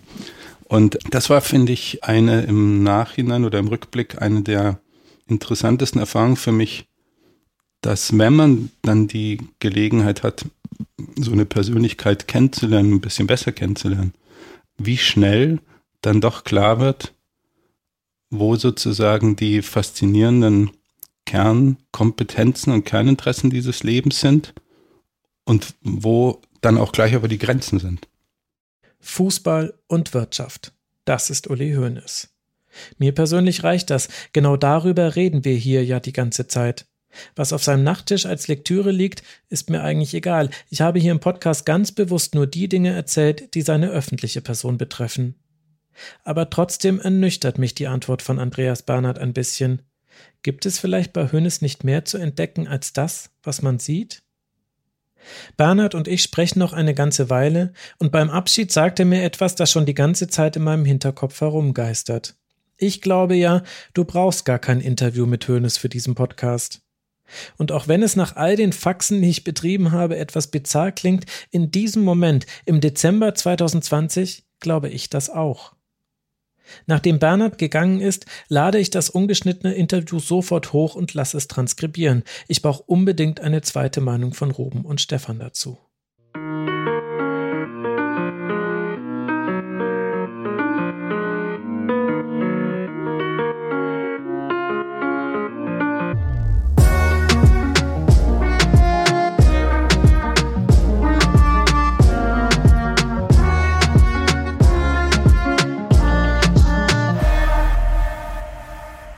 Fanproteste hin, Fanproteste her, Manuel Neuer kommt zur Saison 2011-2012 zu den Bayern. Genauso wie Jupp Heynckes, der für Interimstrainer Andries Jonker übernimmt. Dortmund ist in der Vorsaison Meister geworden. Bayern hat sich immerhin noch in die Qualifikation zur Champions League auf Platz 3 retten können. In der Champions League zu spielen ist nicht nur aus finanziellen Gründen wichtig, sondern auch, weil das Finale 2012 in München gespielt werden wird. Als es im Qualifikationshinspiel gegen den FC Zürich eher stockend läuft, hält es Hoeneß im Ehrentribünenbereich nicht mehr aus und schleicht sich in der Halbzeit in die Kabine. Er geht aber nicht zu den Spielern, sondern sucht sich jemanden zum Reden. Mit Christian Nährlinge und Hermann Gerland verbringt Hoeneß die Halbzeitpause, Bayern qualifiziert sich und hat damit neben der Meisterschaft noch ein weiteres ganz großes Ziel. Bayern gewinnt zehn Pflichtspiele in Folge, darunter ein 2 zu 0 gegen das vom Scheichtum Abu Dhabi finanzierte Manchester City. Mit drei Punkten Vorsprung vor Dortmund geht Bayern als Herbstmeister in die Winterpause. Hoeneß ist derweil allgegenwärtig. Am 5. Januar 2012 wird er 60 Jahre alt, weshalb eine ganze Reihe von Interviews und Porträts erscheinen.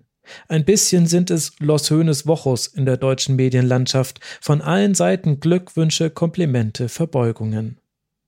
Karl-Heinz Rummenigge nennt Hönes auf dessen Geburtstagsfeier den Vater Teresa vom Tegernsee, den Nelson Mandela von der Säbener Straße und die Mutter aller Manager. Ministerpräsident Horst Seehofer verlässt seinen eigenen Neujahrsempfang, um noch bei der Feier vorbeizuschauen. Der Verein schenkt Hoeneß ein Spiel gegen den FC Barcelona, den Uli Hoeneß Cup. Der findet ein Jahr später statt, sämtliche Einnahmen werden gespendet. Allein die Dominik Brunner Stiftung bekommt zwei Millionen Euro. Uli Hoeneß hat den Höhepunkt seiner Popularität erreicht. So schreibt zum Beispiel ein Jahr später der Spiegel über ihn. Kann die Republik von Uli Hoeneß lernen? Was er mit dem FC Bayern geschafft hat, müsste Merkel mit der Bundesrepublik gelingen und schließlich in ganz Europa. Hoeneß genießt den Ruhm und schreckt auch vor großen Worten nicht zurück. Das wichtigste Thema sei für ihn jetzt die Menschenliebe, sagt er zum Beispiel dem Münchner Merkur. Und äußert sich in den zahlreichen Interviews, so wie man es inzwischen von ihm gewohnt ist, auch zu vielen Fußballfahnenthemen. Hoeneß erzählt von seinen Treffen mit Angela Merkel und nennt sie gegenüber der Abendzeitung die, Zitat, einzige große, wirklich gute Politikerin auf dieser Welt. Und er äußert sich mal wieder kritisch zu Spekulanten und Hedgefondsmanagern. Wenn ihm so einer in einer Talkshow gegenüber sitze, käme der nicht gut weg, sagt er der Welt am Sonntag, was er im Gespräch mit der Abendzeitung noch deutlicher formuliert. Wir müssen wieder zurück. Weg von höher, weiter, schneller. Weg von den Quartalsberichten. Dieses Investmentbankerstreben nach 1,17 Dollar ist gut. 1,16 Dollar geht noch. 1,14 Dollar ist katastrophal. Raus, raus, raus. Die haben sie doch nicht mehr alle.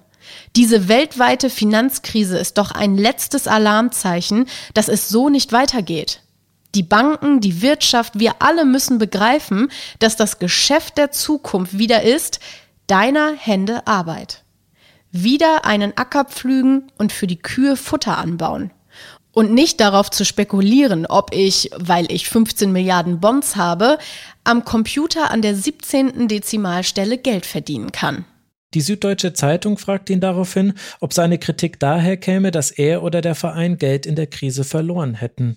Nein, mit persönlicher Betroffenheit habe das nichts zu tun, sagt Hoeneß.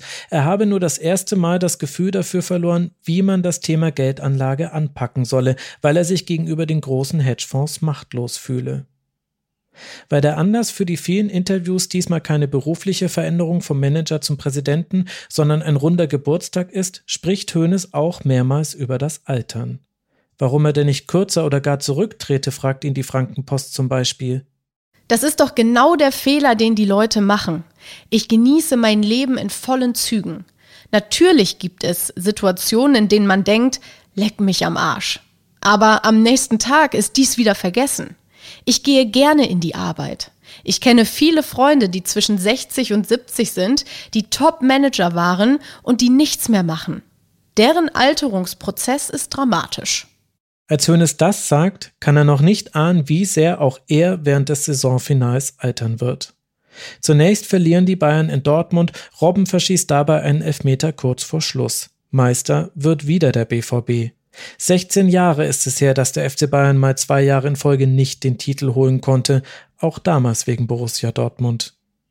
Aber immerhin zieht Bayern mit einem Sieg im Elfmeterschießen gegen Gladbach ins DFB-Pokalfinale ein. Und noch wichtiger, auch das Finale in der Champions League erreichen die Bayern ebenfalls im Elfmeterschießen gegen Real Madrid.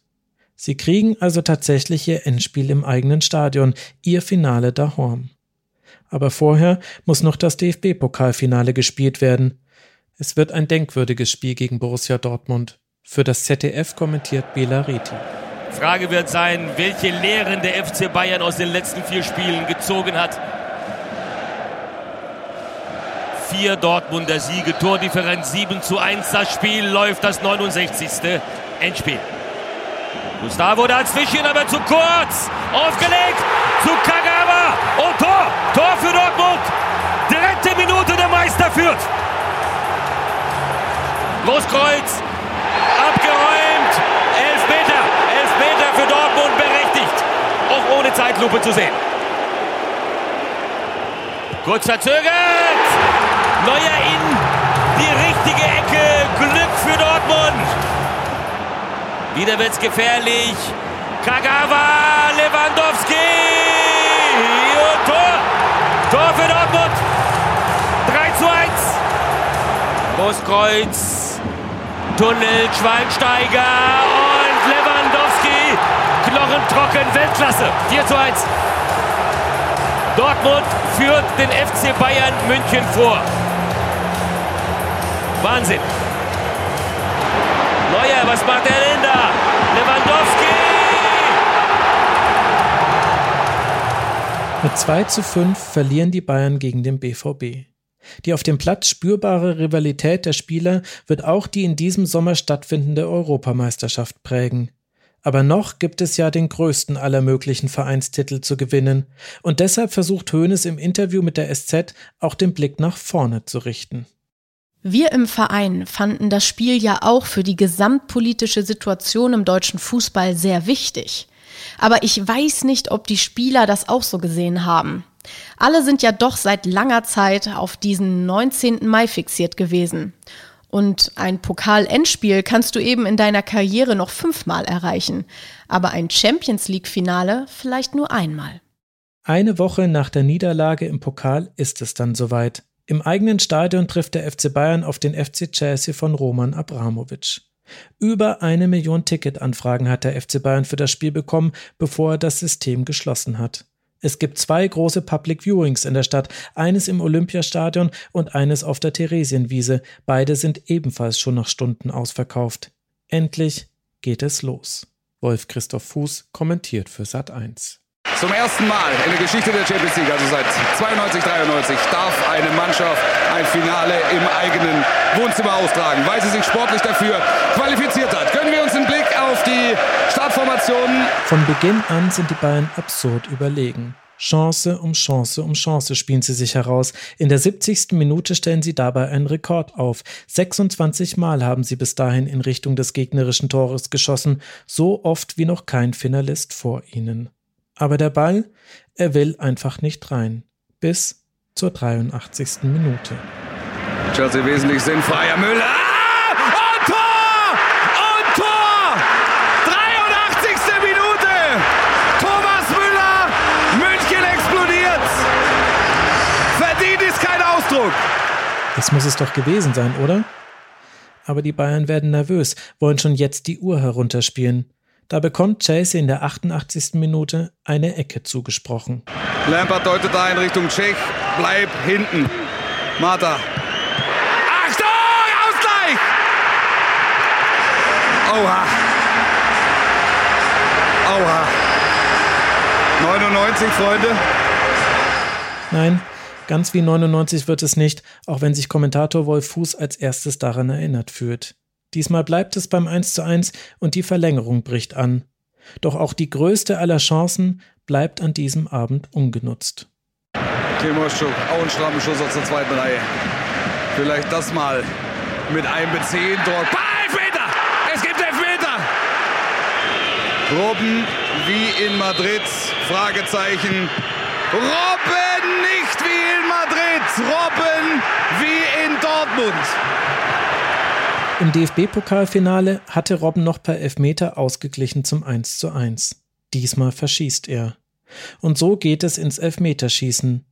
Nach einem Spiel, in dem Bayern 43 Schüsse abgegeben hat und Chelsea nur neun.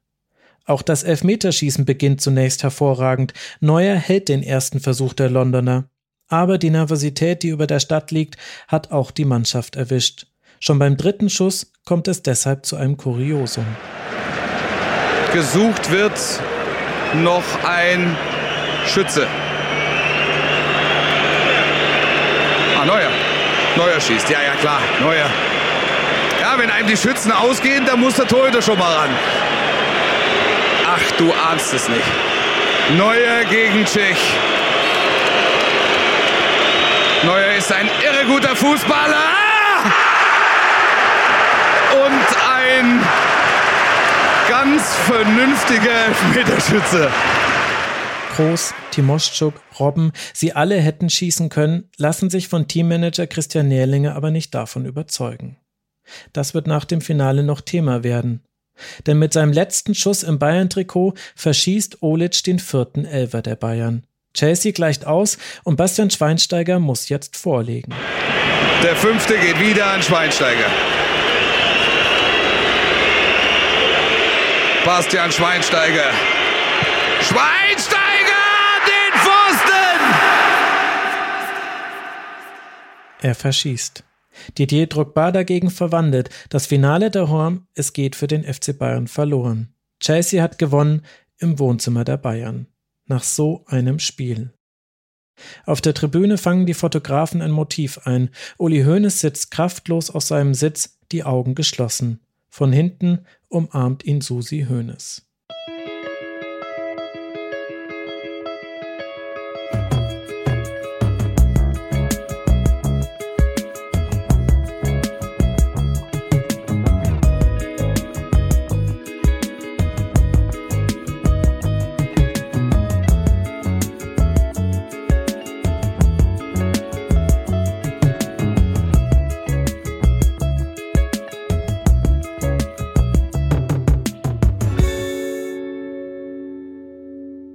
Wochen nach dem Finale stellt sich heraus, in dem Moment, in dem Christian Nährlinger versucht hat, die schussstärksten Spieler zum Antreten im Elfmeterschießen zu überreden, in diesem Moment war schon beschlossen, dass seine Zeit bei Bayern enden wird. Schon im März führt Uli Hoeneß nämlich erste Gespräche mit Matthias Sammer als Nährlingers Ersatz. Keiner verkörpere das Bayern-Profil besser, sagt Hoeneß. Der Aufsichtsrat war im Mai schon informiert. Hätte Bayern das Finale gewonnen, hätte man den Wechsel zum 1. Januar des nächsten Jahres vollzogen, weil das nach dem Titelgewinn nicht gut ausgesehen hätte, verrät Hoeneß dem Spiegel. Und Sammer wird auch nicht die letzte Personalie in diesem Jahr geblieben sein, die er unbemerkt von der Öffentlichkeit einfädelt. Denn während ein mit 70 Millionen aufgepumpter Kader in beeindruckender Weise durch die Saison rollt, arbeitet Hoeneß an einer Sensation. Die Saison 2012-2013 soll nämlich die letzte für Heinkes bei Bayern sein, wie der der Vereinsführung mitteilt. Wer soll ihn ersetzen? Nicht irgendein Trainer, wenn es nach Hoeneß geht, sondern der begehrteste dieser Zeit, Pep Guardiola. Der hat mit dem FC Barcelona nicht nur den Fußball revolutioniert, sondern eine ganze Ära geprägt. Aktuell befindet er sich auf einem Sabbatical in New York und genau dorthin fliegt Hoeneß kurz vor Weihnachten 2012 im Gepäck einen Vertrag. Die Chance, Guardiola zu bekommen, sei einmalig gewesen, sagt Hoeneß später, jetzt oder nie.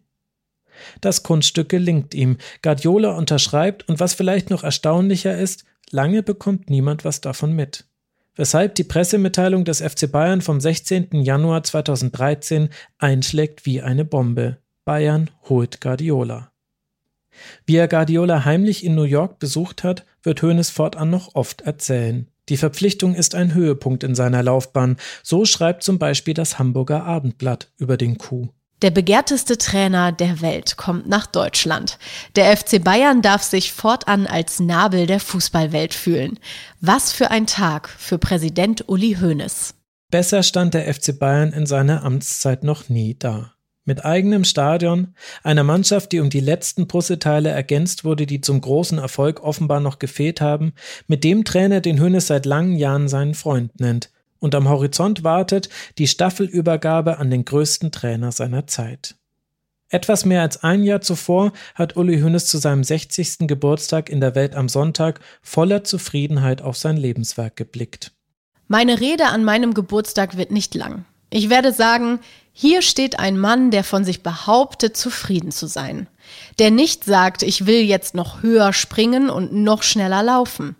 Ich brauche keine Ballonfahrt in den Himalaya oder sonst was. Hätte mir jemand als 18-Jähriger eine Karte gegeben und gesagt, male drauf, was du dir für dein Leben so vorstellst, dann hätte ich es so gemalt, wie es war. Fast genau ein Jahr später feiern die Medien Land auf Land ab den FC Bayern für die Verpflichtung von Guardiola. Von den Verantwortlichen der Münchner gibt es dazu aber kein Statement, wie zum Beispiel Florian Eckel in seinem Bericht in den Tagesthemen auffällt. Die Meldung hat sich schnell verbreitet. Die Münchner Presse hat aber vergeblich auf ein Statement der Bayern gewartet. Präsident Uli Hoeneß und Co. ungewohnt wortkarg. Es ist alles gesagt. Vielen Dank, schönen Abend noch. Was nur Hoeneß und aller engste Vertraute wissen, dieser Tag ist für ihn anstrengend. Weil ein Journalist auf sein bisher geheimes Schweizer Konto gestoßen ist, das auch den Finanzbehörden nicht bekannt ist, droht Hoeneß ein Verfahren. Um dem zuvorzukommen, lässt er hastig eine Selbstanzeige anfertigen. Während sich die deutschen Medien in ihrer Berichterstattung über die Guardiola-Verpflichtung begeistert überschlagen, wird im Haus von Hoeneß daran gearbeitet, ihm einen Steuerprozess zu ersparen. Einen Tag nach dem Guardiola-Coup gibt sein Sohn Florian Hoeneß die Selbstanzeige beim zuständigen Finanzamt ab, während Hoeneß gleichzeitig 10 Millionen Euro dorthin überweisen lässt. Vermutlich dachte er, damit wäre die Sache beendet. Heute wissen wir, das war nur der Anfang. Der Anfang von seinem Fall, der erst im Gefängnis enden wird. Nächstes Mal bei Elf Leben.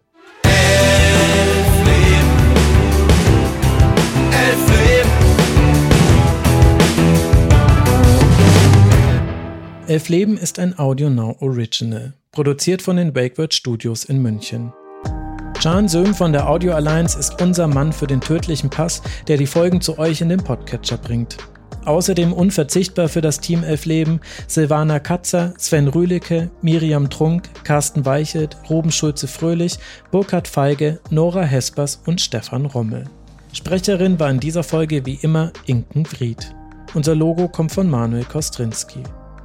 Vielen Dank an die Gesprächspartner in dieser Folge. Das waren Markus Hörwig, Lothar Matthäus und natürlich Andreas Bernhard. Und weil ich es nur kurz anreisen konnte, sollte euch das Thema Depression im Fußball interessieren, kann ich euch Folge 15 des Rasenfunk Tribünengesprächs empfehlen. Da spreche ich mit Ronald Reng und Dr. Carsten Henke über dieses Thema. Und auch den Besuch von Thorsten Sträter in der Sendung Shea Krömer von Kurt Krömer möchte ich euch dazu empfehlen. Die Folge hilft dabei, diese Krankheit zu verstehen. Außerdem kann ich euch die Telefonseelsorge empfehlen, so altmodisch das klingt. Da könnt ihr mit jemandem sprechen, anonym und rund um die Uhr, deutschlandweit unter der 0800 111 0 111. Wie immer könnt ihr uns gerne auch Feedback zu dieser Folge schicken. In den sozialen Netzwerken am besten mit dem Hashtag elfleben oder per Mail an elfleben.audionow.de. In der Sekunde, in der ihr das hier hört, arbeiten wir schon mit Hochdruck an Folge 15, die sich mit dem Steuerprozess von Uli Hoeneß auseinandersetzen wird. Bei der ein sehr komplexes Thema ist, kann es aber noch ein bisschen dauern, bis wir veröffentlichen können. Ich hoffe an dieser Stelle einfach so wie ehrlich gesagt immer auf euer Verständnis. Vielen Dank. Bis dahin, passt auf euch auf und geht mal raus, wenn es Pandemie und Wetter zulassen. Wir alle waren jetzt so lange in unserem Buden gehockt, da würde kein Buddha mehr für frischen Wind sorgen höchstens Mats Hummes. Bleibt gesund. Bis dann. Audio Now.